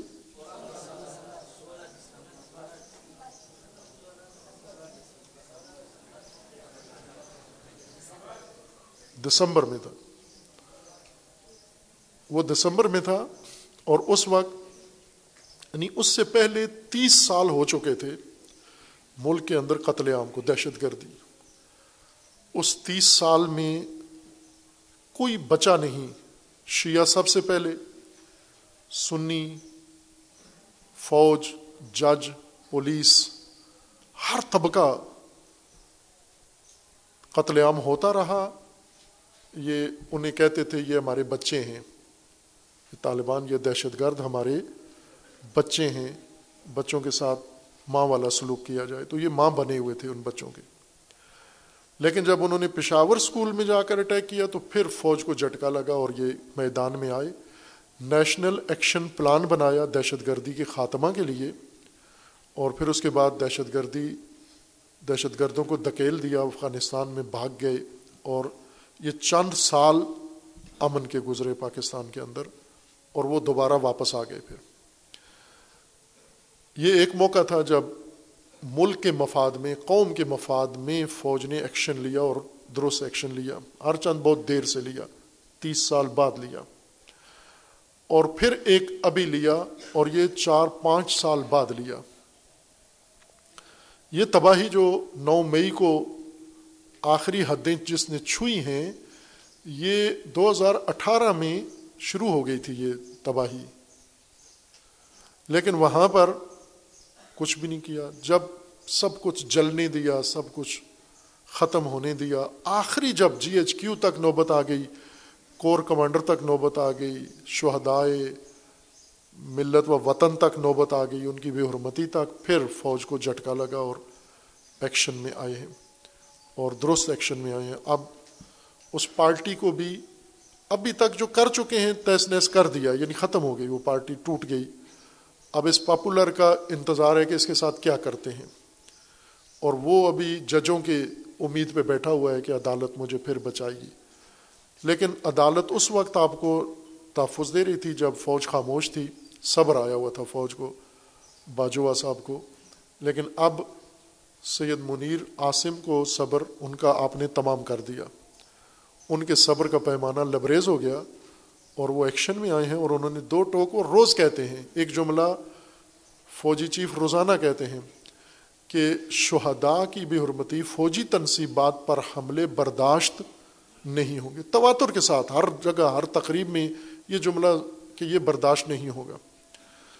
اور ظاہر ہے، اب آ گئے ہیں اس قیادت کے ساتھ کیا کریں گے؟ جنہوں نے کروایا ان کے ساتھ کیا کریں گے؟ جنہوں نے کیا اس کے ساتھ کیا کریں گے؟ یہ اس کے اندر اب کئی پہلو ہیں اس موضوع کے اندر۔ ایک پہلو تو یہ ہے کہ ان مجرموں کے ساتھ کیا کریں گے۔ اور ایک پہلو اس کا یہ ہے کہ کیا ان کا فقط نو مئی کو انہوں نے جرم کیا اور کوئی جرم نہیں تھا ان کا؟ یعنی صرف نو مئی ایک دفعہ لگائیں گے ان پر، ایک کیس بنائیں گے، ایک فائل نو مئی کو جو انہوں نے، اس سے پہلے جو چار سال انہوں نے ہر روز جرم کیے اور بڑے جرم کیے، وہ کیوں نہیں بیچ میں کیس میں شامل کیے جا رہے ان کے اوپر بھی کیس چلائیں، وہ بھی کیس بنائیں، اور وہ بڑے جرائم ہیں۔ ملکی سالمیت خطرے میں ڈالی، ملک کے ساتھ خیانت کی، اور ایک سب سے بڑا جرم انہوں نے یہ کیا ہے کہ فرصت سوزی کی۔ پاکستان کے پاس جو مواقع تھے، سیاسی، اقتصادی، سفارتی، وہ سب ضائع کیے۔ اور آج پاکستان جہاں کھڑا ہوا ہے، بالکل نہتا اور تنہا۔ نہ کوئی قرض دینے کے لیے تیار ہے، منظور شدہ قرض نہیں دے رہے۔ نہ کوئی رابطہ کرنے کے لیے تیار ہے، نہ کوئی دعوت دینے کے لیے تیار ہے، نہ کوئی دعوت قبول کرنے کے لیے تیار ہے۔ چین جیسا ملک جو پاکستان کو اپنی سلامتی سے جڑے ہوئے تھا اور پاکستان کی سلامتی کو چین کی سلامتی بنا کے بیٹھا ہوا تھا، اور ان کا کہنا تھا کہ پاکستان ہمارے لیے وہی اہمیت رکھتا ہے جو اسرائیل امریکہ کے لیے رکھتا ہے۔ اور وہ ملک انہوں نے دور کیا، بیزار کیا، سی پیک تباہ کیا۔ کوئی ملک کے اندر ترقیاتی کام نہیں ہوا، کچھ بھی نہیں ہوا، سب کچھ نابود کیا۔ تو وہ بھول جائیں گے سارا کچھ۔ صرف نو مئی کو انہوں نے جرم کیا۔ ان کا تو ہر روز جرم ہے، ان کی ہر سانس جرم تھی۔ جتنے پچہتر سال میں سارے مجرمین آئے ہیں یونی کہ پہلے والے صالحین تھے یا اب جو آئیں گے صالحین ہیں وہ بھی مجرمین تھے۔ ان کے ستر سالہ جرم ایک طرف، ان کے پانچ سالہ، چار سالہ جرم ایک طرف رکھیں، تو یہ زیادہ کیے انہوں نے جرم۔ اور ایک ایک ایک کھل کے ان کی خیانتیں سامنے آ رہی ہیں۔ چار سال میں ایک ملک کہاں پہنچ سکتا ہے؟ کتنی ترقی کر سکتا ہے؟ کتنے کام انجام دے سکتا ہے جو انہوں نے نہیں ہونے دیے؟ اور صرف ایک فتنہ بنا کے، فتنے میں سارا ملک ساری توانائیاں ساری قوم الجھا کے رکھی۔ پھر سب سے بڑا جرم ان کا ایک یہ ہے کہ انہوں نے نفرت کی بیج ڈالا۔ نفرت۔ جو پہلے مذہبی مجرمین کرتے تھے، پھر ان سیاسی مجرمین نے یہ کام کیا۔ اور نفرت کی بنیاد پر سیاست شروع کی، نفرت کے شعلے بھڑکائے۔ فوج کے خلاف نفرت، ملک کے خلاف نفرت عوام کے خلاف نفرت، آپس میں لوگوں کی نفرت، گھر گھر کے اندر نفرت کے بیج بوئے، یہ تھوڑا جرم ہے ایک جنایت کار انسان کا۔ یہ جرم بنتا ہے ان کے اوپر، کیس بنتا ہے، لیکن اسے نہیں چھوا گیا۔ اقتدار پرستی، انہوں نے سب سے بڑا جرم یہ کیا کہ اقتدار کے نشے میں، اقتدار کی مستی میں، اقتدار کی حوث میں ہر چیز انہوں نے ڈبو دی، تباہ کر دی۔ اور پاکستان کے ایٹمی اثاثے فروخت کیے انہوں نے۔ یہ آئی ایم ایف کے ساتھ جو بات بگڑ گئی ہے، آئی ایم ایف ڈٹا ہوا ہے کہ اگلی قسط اس وقت دیں گے جب پچھلے شرطیں پوری کریں۔ وہ شرطیں کیا ہیں جو انہوں نے لکھوائی تھیں؟ گارنٹی۔ اس میں ایٹمی اثاثے لکھوائے ہوئے تھے انہوں نے اور انہوں نے لکھ کے دیے تھے۔ اور لکھ کے دینے کے بعد یہ خود کہا تھا کہ اس معاہدے سے ملکی سلامتی خطرے میں پڑ گئی ہے۔ اس جرم پہ آنکھیں بند کی ہوئی ہیں سب نے۔ اس وجہ سے آنکھیں بند ہیں کہ یہ تنہا مجرم نہیں تھا، شریک جرم بیٹھے ہوئے ہیں پیچھے۔ وہ شریک جرم ان کو بچایا جا رہا ہے۔ اور وہ شریک جرم فوج کے اندر ہیں۔ ایک نام ابھی زیادہ لیا جاتا ہے، فیض حمید کا۔ لیکن یہ ایک نام تو نہیں ہے۔ فوج کے اندر جنہوں نے نفرت پھیلائی، فوج کے اندر بیٹھ کر جنہوں نے اس کی حمایت کی، فوج کے اندر بیٹھ کر جنہوں نے اس کو ملک تباہ کرنے دیا، وہ سب شریک جرم ہیں۔ ان مجرموں کو بھی ساتھ رکھا جائے، ان کے اوپر بھی کیس چلایا جائے۔ اور اب جو نیا صورت حال ہے ابھی اسی مسئلے میں اسی پاپولر نے گزشتہ ہفتے امریکہ فون کیا ایک امریکی عورت کو جو امریکی سینٹ کی رکن ہے، سینیٹر ہے، اس کو فون کر کے وہ فون ٹیپ ہو گیا اور نشر ہو گیا، میڈیا میں آ گیا۔ اس فون پر اس کو یہ کہہ رہا ہے کہ ہمارے حق میں آواز اٹھاؤ امریکہ سے۔ اور امریکہ سے جو آواز اٹھتی ہے، پاکستان میں اثر ڈالتی ہے۔ اقبال نے تو کہا تھا نا کہ بات جو دل سے نکلتی ہے، اثر رکھتی ہے۔ پاپولر نے کہا بات جو امریکہ سے نکلتی ہے، اثر رکھتی ہے۔ اب ایسا انسان جس نے یہ ڈرامہ رچایا کہ امریکہ میرے خلاف ہے، امریکہ سے ایک جعلی خط لہرا کے، جس کی سب نے تردید کی، خود بھی آخر کار تردید کر دی کہ وہ جعلی تھا، وہ پکڑا بھی گیا۔ پھر اسی امریکہ میں فون کر کے کہتے کہ میرے حق میں آواز اٹھاؤ۔ آپ جو آواز اٹھاتے ہو پاکستان میں اس کا اثر ہوتا ہے، اب مجھے دوبارہ یہ واپس دلاؤ، اقتدار واپس دلاؤ، میرے ساتھ کھڑے ہو جاؤ اور ظلم خلیل زاد یہ خدمت اس کی کر رہا ہے۔ خوب، آپ توجہ کریں کہ اقتدار کی بھینٹ کیا کیا چڑھا دیا ہے۔ یہ جو پارٹی چھوڑ کے جا رہے ہیں، ان کے بارے میں سب سے خوبصورت تبصرہ انہی کے شیخ المشائخ شیخ رشید بکور رانا ثنا کے شیدہ ٹلی۔ یہ رانا ثنا کا دیا ہوا نام ہے ان کے لیے۔ انہوں نے خوبصورت تبصرہ کیا ہے شیخ المشائخ پی ٹی آئی کے۔ انہوں نے یہ کہا ہے کہ یہ جو پارٹی چھوڑ کے جا رہے ہیں، یہ کم بخت عدت بھی پوری نہیں کر رہے۔ یعنی ان کا مطلب یہ کہ پارٹی چھوڑیے تو فوراً دوسری پارٹی میں نہ جاؤ۔ نون لیگ میں، پیپلز پارٹی میں، چونکہ کچھ ایسے ہیں جو پریس کلب میں اعلان کرتے ہیں کہ ہم نے پی ٹی آئی چھوڑ دی ہے اور سیدھا جاتے ہیں پیپلز پارٹی میں جا کر فارم بھر کے ان کا مفلر گلے میں ڈال کے تصویر بنا کے۔ انہی کو انہوں نے کہا ہے کہ کم وقت عدت تو پوری کرو۔ خوب، شیخ صاحب، یہ جو آپ نے ان کو کہا ہے، عدت پوری کرو، یہ بتائیں کہ یہ مذاق شروع کس نے کیا تھا یہ؟ یہ عدت پوری کیے بغیر دوسرے کی آغوش میں چلے جانا، یہ آغاز کس نے کیا ہے؟ ابھی آپ کے ان قائدین نے جو پارٹی چھوڑ کے فوراً دوسری پارٹی میں جا رہے ہیں، آپ کے بقول سیاسی عدت پوری نہیں کر رہے، یہ ان کو سکھایا کس نے ہے کہ عدت کے بغیر بھی ہو سکتا ہے، کسی کی آغوش میں جایا جا سکتا ہے؟ یہ تو آپ کے لیڈر نے سکھایا نہیں؟ اور یہ بات توجہ کریں کتنی اہم بات ہے جو پی گئے سارے بڑے بڑے مذہبی جیالے جذباتی کہ اس نے پاپولر نے شادی کی، تیسری شادی۔ شادی شدہ خاتون تھی۔ اس شادی شدہ خاتون سے رابطہ کیا۔ وہ پیرنی تھی، جس کو سیاسی لوگ جادوگرنی کہتے ہیں، لیکن روحانی شخصیت تھی یعنی۔ پیرنی تھی وہ۔ اس پیرنی نے پیشن گوئی کی ہوئی تھی کہ اگر عمران خان مجھ سے شادی کر لے تو یہ وزیر اعظم بن جائے گا۔ یہ پیغام پہنچایا گیا عمران خان صاحب کو، پاپولر کو۔ اب انہیں تو اقتدار چاہیے تھا، بے شک پیرنی سے ملے، جہاں سے بھی ملے، انہیں تو اقتدار چاہیے تھا۔ عام چاہیے کیکر سے ملے وہ۔ تو انہوں نے ساری جگہ پر اپنا انتظام کیا ہوا تھا۔ فوج میں بھی انہوں نے انتظام کیا ہوا تھا، امام زامن بھی باندھا ہوا تھا، منت بھی مانی ہوئی تھی انہوں نے، بکرے بھی کاٹ رہے تھے۔ یعنی اقتدار میں آنے کے لیے ہر کام کر رہے تھے، ہر کام۔ اور ساتھ یہ بھی انہوں نے جب سہارا لیا کہ اگر یہ اقتدار ان سے شادی کریں تو وزیر اعظم بن جائیں گے، انہیں بشارت ہوئی ہے۔ اس بی بی کو بشارت ہوئی ہے۔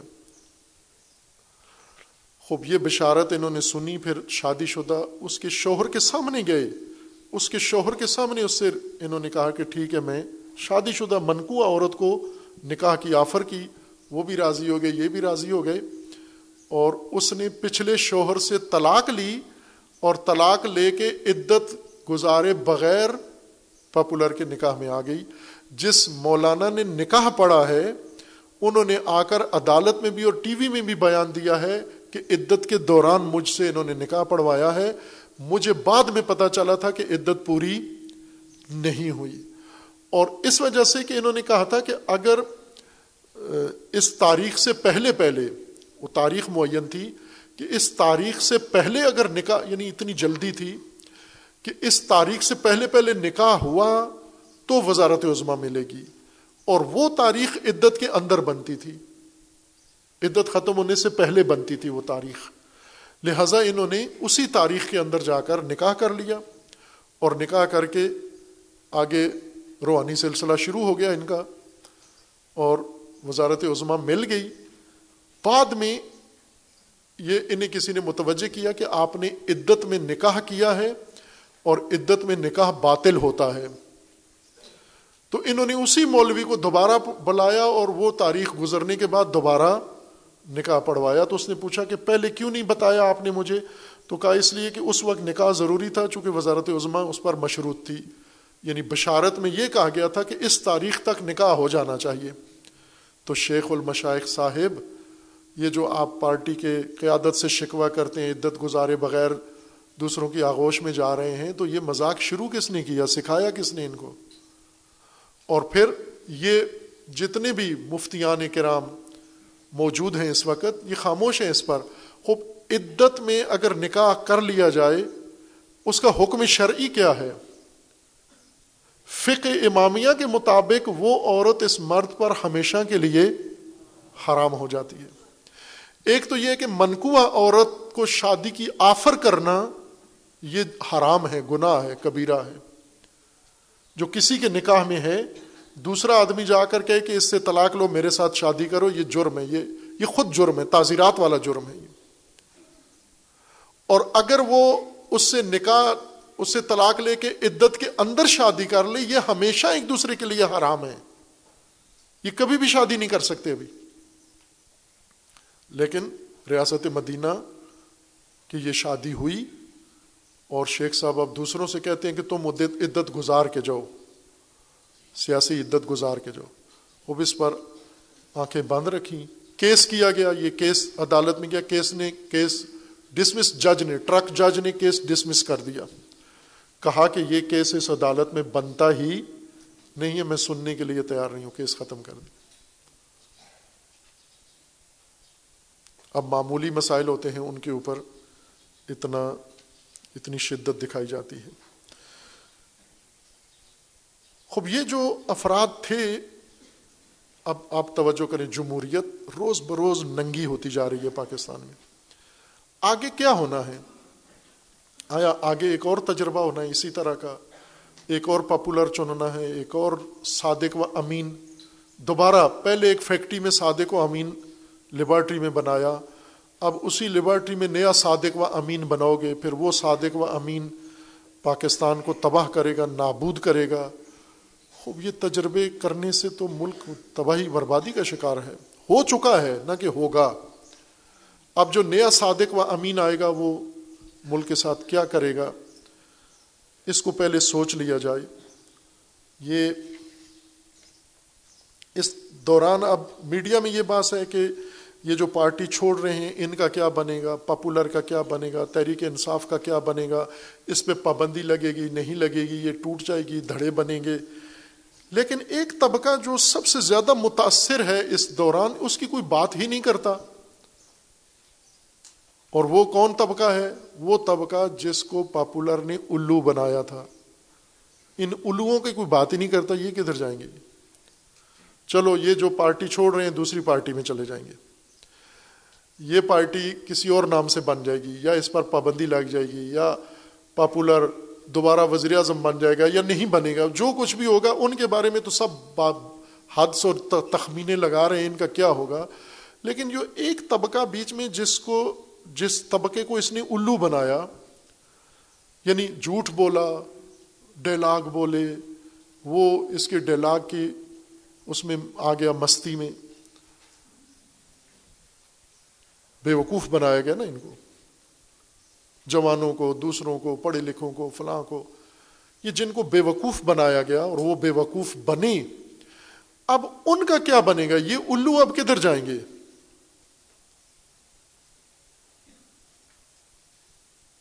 الو جس نے بنائے ہیں، جب آپ اس کو ہٹا دیں گے، کیس چلا دیں گے جی، مقدمہ چلائیں گے، ان کا کیا بنے گا یہ؟ یہ طبقہ، یہ جو زمان پارک میں جوش دکھاتے تھے اور جوشن دکھاتے تھے۔ یہ جو سیٹوں کے لیے بے ضمیر ہو چکے تھے، اندھے ہو چکے تھے، یہ جن کو اس نے الو بنائے تھے، یہ الو کدھر جائیں گے یہ؟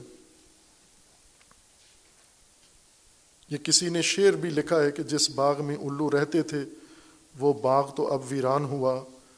اے مرشد الو باز بتا، یہ الو تیرے کہاں جائیں؟ اب تو تو الو بنا کے ہمیں خود پھنس گیا، اب یہ الو کہاں جائیں؟ ان کی فکر کریں افواج پاکستان کو ان کے لیے، ان چونکہ الووں نے تو کسی ایسی جگہ پہ رہنا ہے، کسی زاغستان میں رہنا ہے۔ الو کو تو خاص پرانے کھنڈر حویلیاں چاہیے۔ الو باغوں میں نہیں رہتے۔ الو جنگلات میں رہتے ہیں۔ خوفناک، تنہا، ظلمتوں والے۔ چونکہ ظلمتوں کا جانور ہے الو۔ تو یہ طبقہ جو ظلمت پسند ہے، جو ظلمتوں میں گیا ہے، ظلمت پسندی کی ہے ان کے لیے کوئی جنگل ایسا بنائیں، وہاں پر یہ صبح و شام پاپولر جیسا کوئی آدمی روز ان کو اٹھ کے تقریر کرے اور یہ روز اس کے لیے جوشن پڑھیں اور یہ روز اس کے لیے کوئی نہ کوئی منت مانیں، کوئی حرکت کریں اس کے لیے۔ ان کی بھی کوئی دھیان رکھو، ان کا بھی خیال رکھو۔ میرے خیال میں یہ شیخ المشائخ کے حوالے کر دینے چاہیے کہ وہ ان کو مصروف رکھیں، چونکہ ان کے پاس ہے الو سازی کا طریقہ۔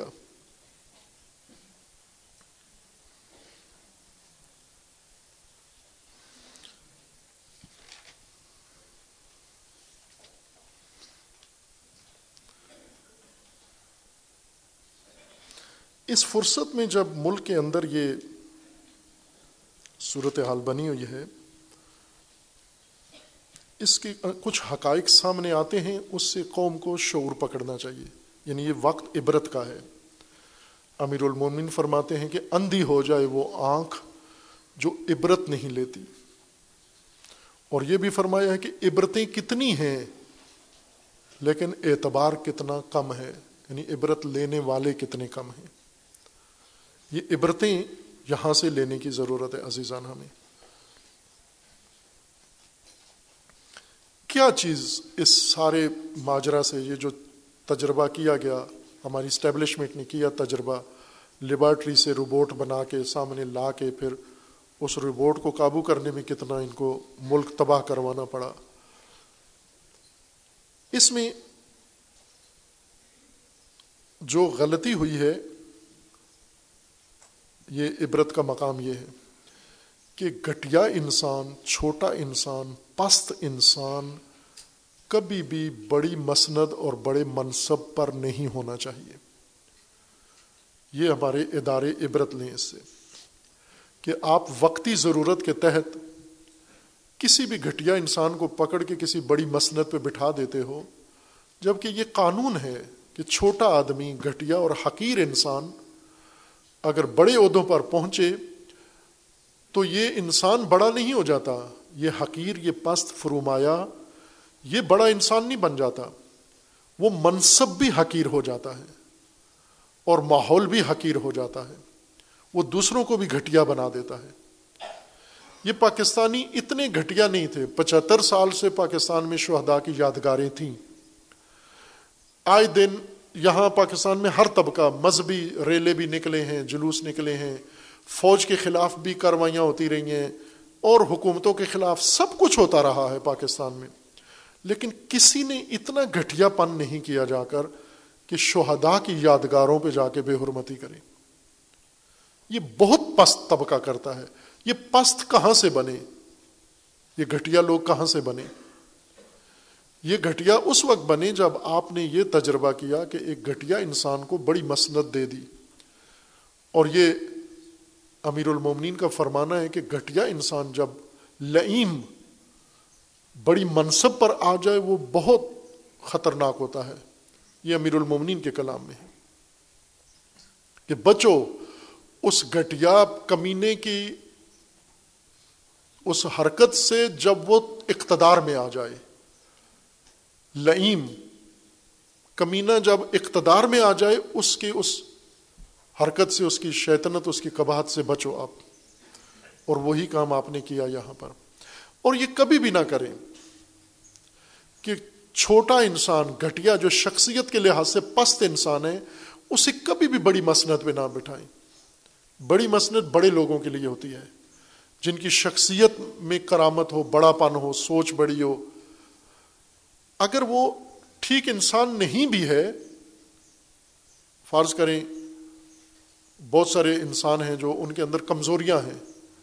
کمزوریوں کے باوجود اگر وہ لئیم و فرمایا اور کمینہ نہ ہو، اس سے جیسے امیر المنفر نے فاسق و فاجر ہو، کمینہ نہ ہو۔ فاسق فاجر سے حکومت چل جاتی ہے، کمینے سے نہیں چل سکتی۔ اہل البیت تاریخ کو آپ دیکھیں پیچھے، اہل البیت کی تاریخ تاریخ اسلام دیکھیں۔ اہل البیت کے ساتھ انہوں نے کیا کام کیا؟ کیا حشر کیا؟ یہ کمینگی کی علامت تھی۔ کمینہ پن تھا ان کا جو اہل البیت کے ساتھ یہ سلوک انہوں نے کیا۔ ورنہ جو کمینہ نہیں تھا، جیسے عمر ابن عبد العزیز کمینہ انسان نہیں تھا گٹیا انسان نہیں تھا، پست انسان نہیں تھا، بنو امیہ میں سے تھا، لیکن کمینہ نہیں تھا۔ اس نے رویہ بدل دیا آ کر۔ اس نے بڑے پن کا ثبوت دیا۔ مسنت نہیں دی، لیکن جو مسنت پہ بیٹھے والے کمینے جو کچھ کر رہے تھے، اس نے وہ کام نہیں کیا۔ جب کمینے کو اقتدار ملتا ہے، کوئی بھی، مثلا آپ مسجد کا اختیار کسی کمینے انسان کو دے دیں، امام بارگاہ کا اختیار کسی کمینے انسان کو دے دیں، کسی سیاسی مذہبی جماعت کا اختیار اس کے ٹاپ پر کوئی کمینہ انسان، گھٹیا انسان بٹھا دیں آپ۔ وہ کمینہ کیا کرے گا جو بنو یعنی اہل البیت کے ساتھ کیا؟ وہی سارا دہرائے گا، تاریخ دہرائے گا۔ جن لوگوں نے اقتدار دیا، انہی کو ذلیل کرے گا، انہی کی تحقیر کرے گا۔ یہ ایک عبرت ہے جو حاصل کرنا چاہیے۔ اب ایک کام جو اور یہاں پر موضوع بنتا ہے، اس موضوع کے متعلق وہ یہ ہے کہ انہوں نے جرم کیا۔ یہ جرم نو مئی کا جرم ان کا پکڑا گیا۔ اس جرم پہ پکڑے گئے۔ باقی کسی جرم میں نہیں پکڑے گئے۔ چونکہ نو مئی کا جرم انہوں نے فوجی تنصیبات پر کیا اور فوج نے وہ جرم پکڑ لیا ان کا۔ جرم پکڑنے والے کتنے محکمے ہیں اور کتنے منبع ہیں جن میں جرم پکڑا جاتا ہے۔ ایک تو جرم پکڑنے والی پولیس ہے۔ دوسرا، جرم پکڑنے والی عدالتیں ہیں۔ تیسری چیز جرم پکڑنے والے، وہ عوام ہیں۔ اور چوتھی طاقت جو جرم پکڑتی ہے، وہ اللہ تبارک و تعالیٰ کی ذات ہے۔ اب یہاں پر ہم دیکھیں، پچہتر سال سے جنہوں نے اس ملک میں جرم کیا، اور سارے مجرم آئے، مجرم کے بعد مجرم۔ یہ سب سے بازی لے گیا یہ مجرم، باقی بھی مجرمین تھے۔ انہوں نے جو جرم کیا، پولیس نے نہیں پکڑا، عدالتوں نے نہیں پکڑا۔ اور صرف انسان، عام لوگ یہ امید لگا کے بیٹھے کہ چلو یہاں اگر مجرم کا جرم نہیں پکڑا جاتا تو اللہ پکڑے گا آخرت میں جا کر۔ اگر اللہ نے ان مجرموں کو آخرت میں پکڑ بھی لیا کہ پکڑے گا یقیناً لیکن آخرت میں پکڑے جانے سے آپ کی دنیا میں کیا اثر پڑے گا؟ آپ کے آج کے حالات پہ کیا اثر پڑے گا؟ اگر یہ آخرت میں پکڑے گئے۔ خوب ظاہر دنیا تو ویران ہو جائے گی آپ کی۔ آپ کی دنیا ویران کر کے پھر یہ آخرت میں پکڑے جائیں، انہیں تو سزا مل گئی۔ ہمیں کیا ملا؟ اس نقطے کو غور سے توجہ کریں کہ ایک شخص ہے جس نے جرم کیا۔ انتہا کا جرم کیا، انتہا کا جرم کر کے مر گیا اور اس کے جرم کے نتیجے میں ایک پوری نسل ختم ہو گئی، ایک ملک ختم ہو گیا اور یہ مر گیا اور پکڑا گیا اور آخرت میں اللہ نے اس کو جہنم میں ڈال دیا، اس کو سزا مل گئی۔ لیکن یہ جو جرم کے ذریعے ساری دنیا ویران کر گیا، اس دنیا کو کیا ملا؟ اس پکڑ کا۔ اس پکڑ کا انہیں کچھ نہیں نصیب ہوا۔ اس لیے اللہ تعالیٰ نے ایک اور نظام بنایا ہوا ہے کہ میں پکڑوں گا حتمن پکڑوں گا اس کو آخرت میں، لیکن ان کو پکڑنے کے لیے یوں نہیں کہ آپ چپ کر کے بیٹھے رہو۔ اللہ تبارک و تعالیٰ نے اختیار دیا ہے، حکم دیا ہے، اور وہ ہیں عوام، وہ ہیں مومنین، کہ مجرم کو دنیا میں آپ نے پکڑنا ہے، آخرت میں میں نے پکڑنا ہے۔ آپ کو اللہ کی پکڑ کا آپ کو کوئی فائدہ نہیں ملنا، اسے سزا ملے گی، آپ کو فائدہ نہیں ہونا۔ آپ کو فائدہ اس صورت میں ہوگا جب آپ پکڑ لیں، اپنا مجرم آپ پکڑ لیں۔ پاکستان کے عوام جرم میں شرکت کی کوشش کرتے ہیں، جرم کو روکنے کی اور پکڑنے کی کوشش نہیں کرتے۔ کوئی بھی مجرم آ جائے، وہ جرم شروع کرے، پھر ان کی کوشش ہوتی ہے، ہمیں بھی سیٹ دے دو۔ ہم بھی ساتھ ملا لو، ہمیں بھی اس جرم میں شریک کر لو۔ کوئی ووٹ دے کر، کوئی پارٹی بن کر، کوئی سیٹ لے کر، کوئی جس، جتنا جس کا بھی جرم مجرموں کے شریک بنتے ہو۔ اب یہ نو مئی کو جو کچھ ہوا ہے، اس پاپولر کے حکم پر ہوا ہے۔ پاپولر کو کس کس نے ووٹ دیا ہے؟ وہ سب ان شہدا کے مجرم ہیں۔ صرف پارٹی چھوڑ دینے سے جرم ثابت نہیں دھلتا۔ ووٹ دیے نا اس کو آپ نے۔ اس کی پارٹی کو ووٹ دیے۔ اس نے ملک تباہ کیا۔ یہ جو آخری جرم نو مئی کو ہوا اور وہ جو پہلے جرم دو ہزار اٹھارہ سے دو ہزار تیئیس بائیس تک کیے، ان سارے جرائم میں وہ مجرم شریک ہیں جنہوں نے اس کو اس عہدے تک پہنچانے میں معاونت کیا یعنی ووٹ تک دیا ہے۔ یہی وہ بات ہے جو ہمیں نہیں سمجھ میں آتی۔ اور جن کو دنیا میں نہ پکڑا جائے، اللہ پکڑے گا ان کو۔ تو یوں نہیں کہ اللہ صرف ان بلوائیوں کو پکڑے گا اور بلوائیوں کو حکم دینے والوں کو پکڑے گا، اس بلوائی کو یہاں تک پہنچانے والے ووٹروں کو بھی اللہ پکڑے گا۔ اگر انہوں نے توبہ نہ کی، اگر انہوں نے اللہ سے معافی نہ مانگی۔ اور پھر اگر یہی جرم اگلے مجرم میں پھر شریک ہوئے، اگلا صادق و امین پھر بنایا انہوں نے، ایک مجرم کو اٹھا کے صادق و امین بناؤ گے، پھر یہی کام ہوگا۔ اب یوں نہیں کہ یہ مجرم پکڑا گیا اور اس کے پارٹی ٹوٹ گئی اور اس کے اوپر کیس چل گئے تو بات ختم ہو گئی۔ نہ عزیزان، اگلا جو آنے والا ہے، وہ شاید اس سے بھی بہت بدتر ہوگا۔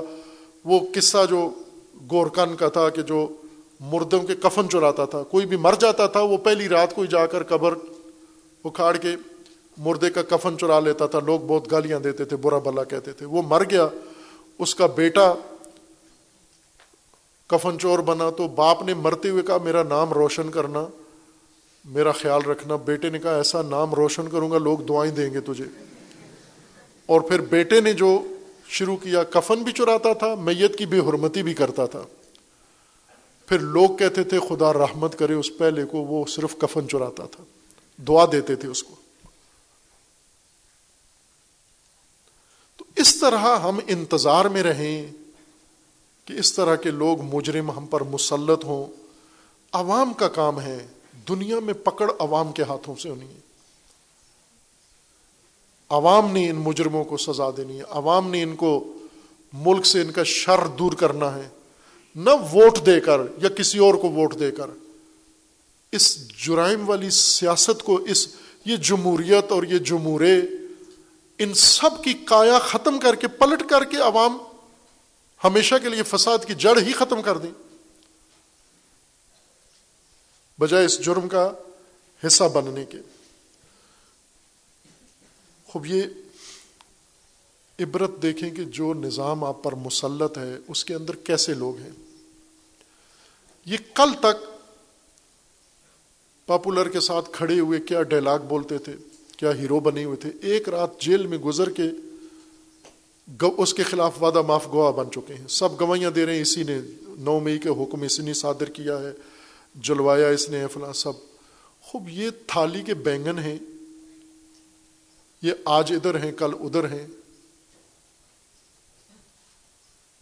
اگر اس سے یہ بھی ثابت ہوتا ہے، یہ سیاستدانوں کو عبرت لینی چاہیے کہ اس کی حکومت اسی طرح کے لوگ جوڑ کے بنائی گئی تھی۔ تو جو لوگ جوڑ کے حکومت بنا سکتے ہیں، وہ ان کو توڑ بھی سکتے ہیں۔ جوڑتے ہوئے وقت لگا، پیسہ لگا، توڑتے ہوئے نہ ہنگ لگی، نہ پھٹکڑی۔ اپنے گھروں میں جا کر بیٹھ گئے اب کوئی سوچ سکتا تھا، یہ شیرین مزاری صاحبہ اتنی دانشور عورت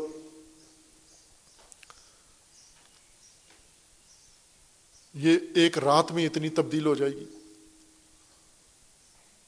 فواد چودھری ایک رات میں چینج ہو جائے گا۔ اسد عمر ایک رات میں بدل جائے گا، ساتھ چھوڑ جائے گا۔ وہ یہ وہی تھالی کے بینگن ہیں، ان کو کسی تھالی میں رکھ دو، وہی ڈش بنا لیتے ہیں۔ دوبارہ یہی کام ہوگا۔ انہی کو ملا کر پھر ایک نئی پارٹی بنائی جائے گی۔ کسی اور پارٹی میں ان کو شامل کر دیا جائے گا۔ پھر اس کے بعد ان مجرموں کو یہی جو نو مئی جلا کے پھر آ کے دوسری پارٹی میں بیٹھ جائیں گے، پھر آپ کے سامنے کینڈیڈیٹ بنیں گے، پھر آپ ان کو ووٹ دو گے، ان کے نعرے لگاؤ گے، پھر ان کے لیے جوش اور جوشن میں آ جاؤ گے آپ۔ تو کیوں اپنی آکبت تباہ کرتے ہو ان مجرموں کے ساتھ؟ اور ان کا ساتھ دے کے اپنے ان کے ذریعے ملک برباد کرتے ہو، تباہ کرتے ہو۔ پاکستان جہاں پہنچ گیا ہے، اس چیز کو تجزیہ کرنے کے لیے بہت ٹائم چاہیے، وقت چاہیے کہ انہوں نے پاکستان کہاں پہنچا دیا ہے ان پانچ سالوں میں۔ یہ پاکستانی تصور نہیں کر سکتا جہاں پاکستان انہوں نے جس کنویں میں گرا دیا ہے۔ وہاں سے نکالنا ان کے باپ کے بھی بس میں نہیں ہے، ان مجرموں کے۔ انہی کو دوبارہ یہ مملکت دینا کہ اب آپ نکالو اس کو، ان مجرموں کے بس کی بات نہیں ہے۔ یہاں پر کسی اور کا کام ہے، اس کو میدان میں آنا ہوگا۔ اور عوام یہ کام کر سکتے ہیں۔ اس ملک کو اس دلدل سے، اس کنویں سے عوام نکال سکتے ہیں۔ شرط شعور ہے۔ شعور۔ شعور اور شرف، یہ دو چیزیں اگر عوام میں پیدا ہو جائیں، پھر یہ اس ملک کو نجات دے سکتے ہیں۔ پھر اس ملک کی امید بن سکتی ہے۔ لیکن جب تک عوام مجرموں کے ساتھ ہیں، پھر شری کے جرم ہیں ان کے۔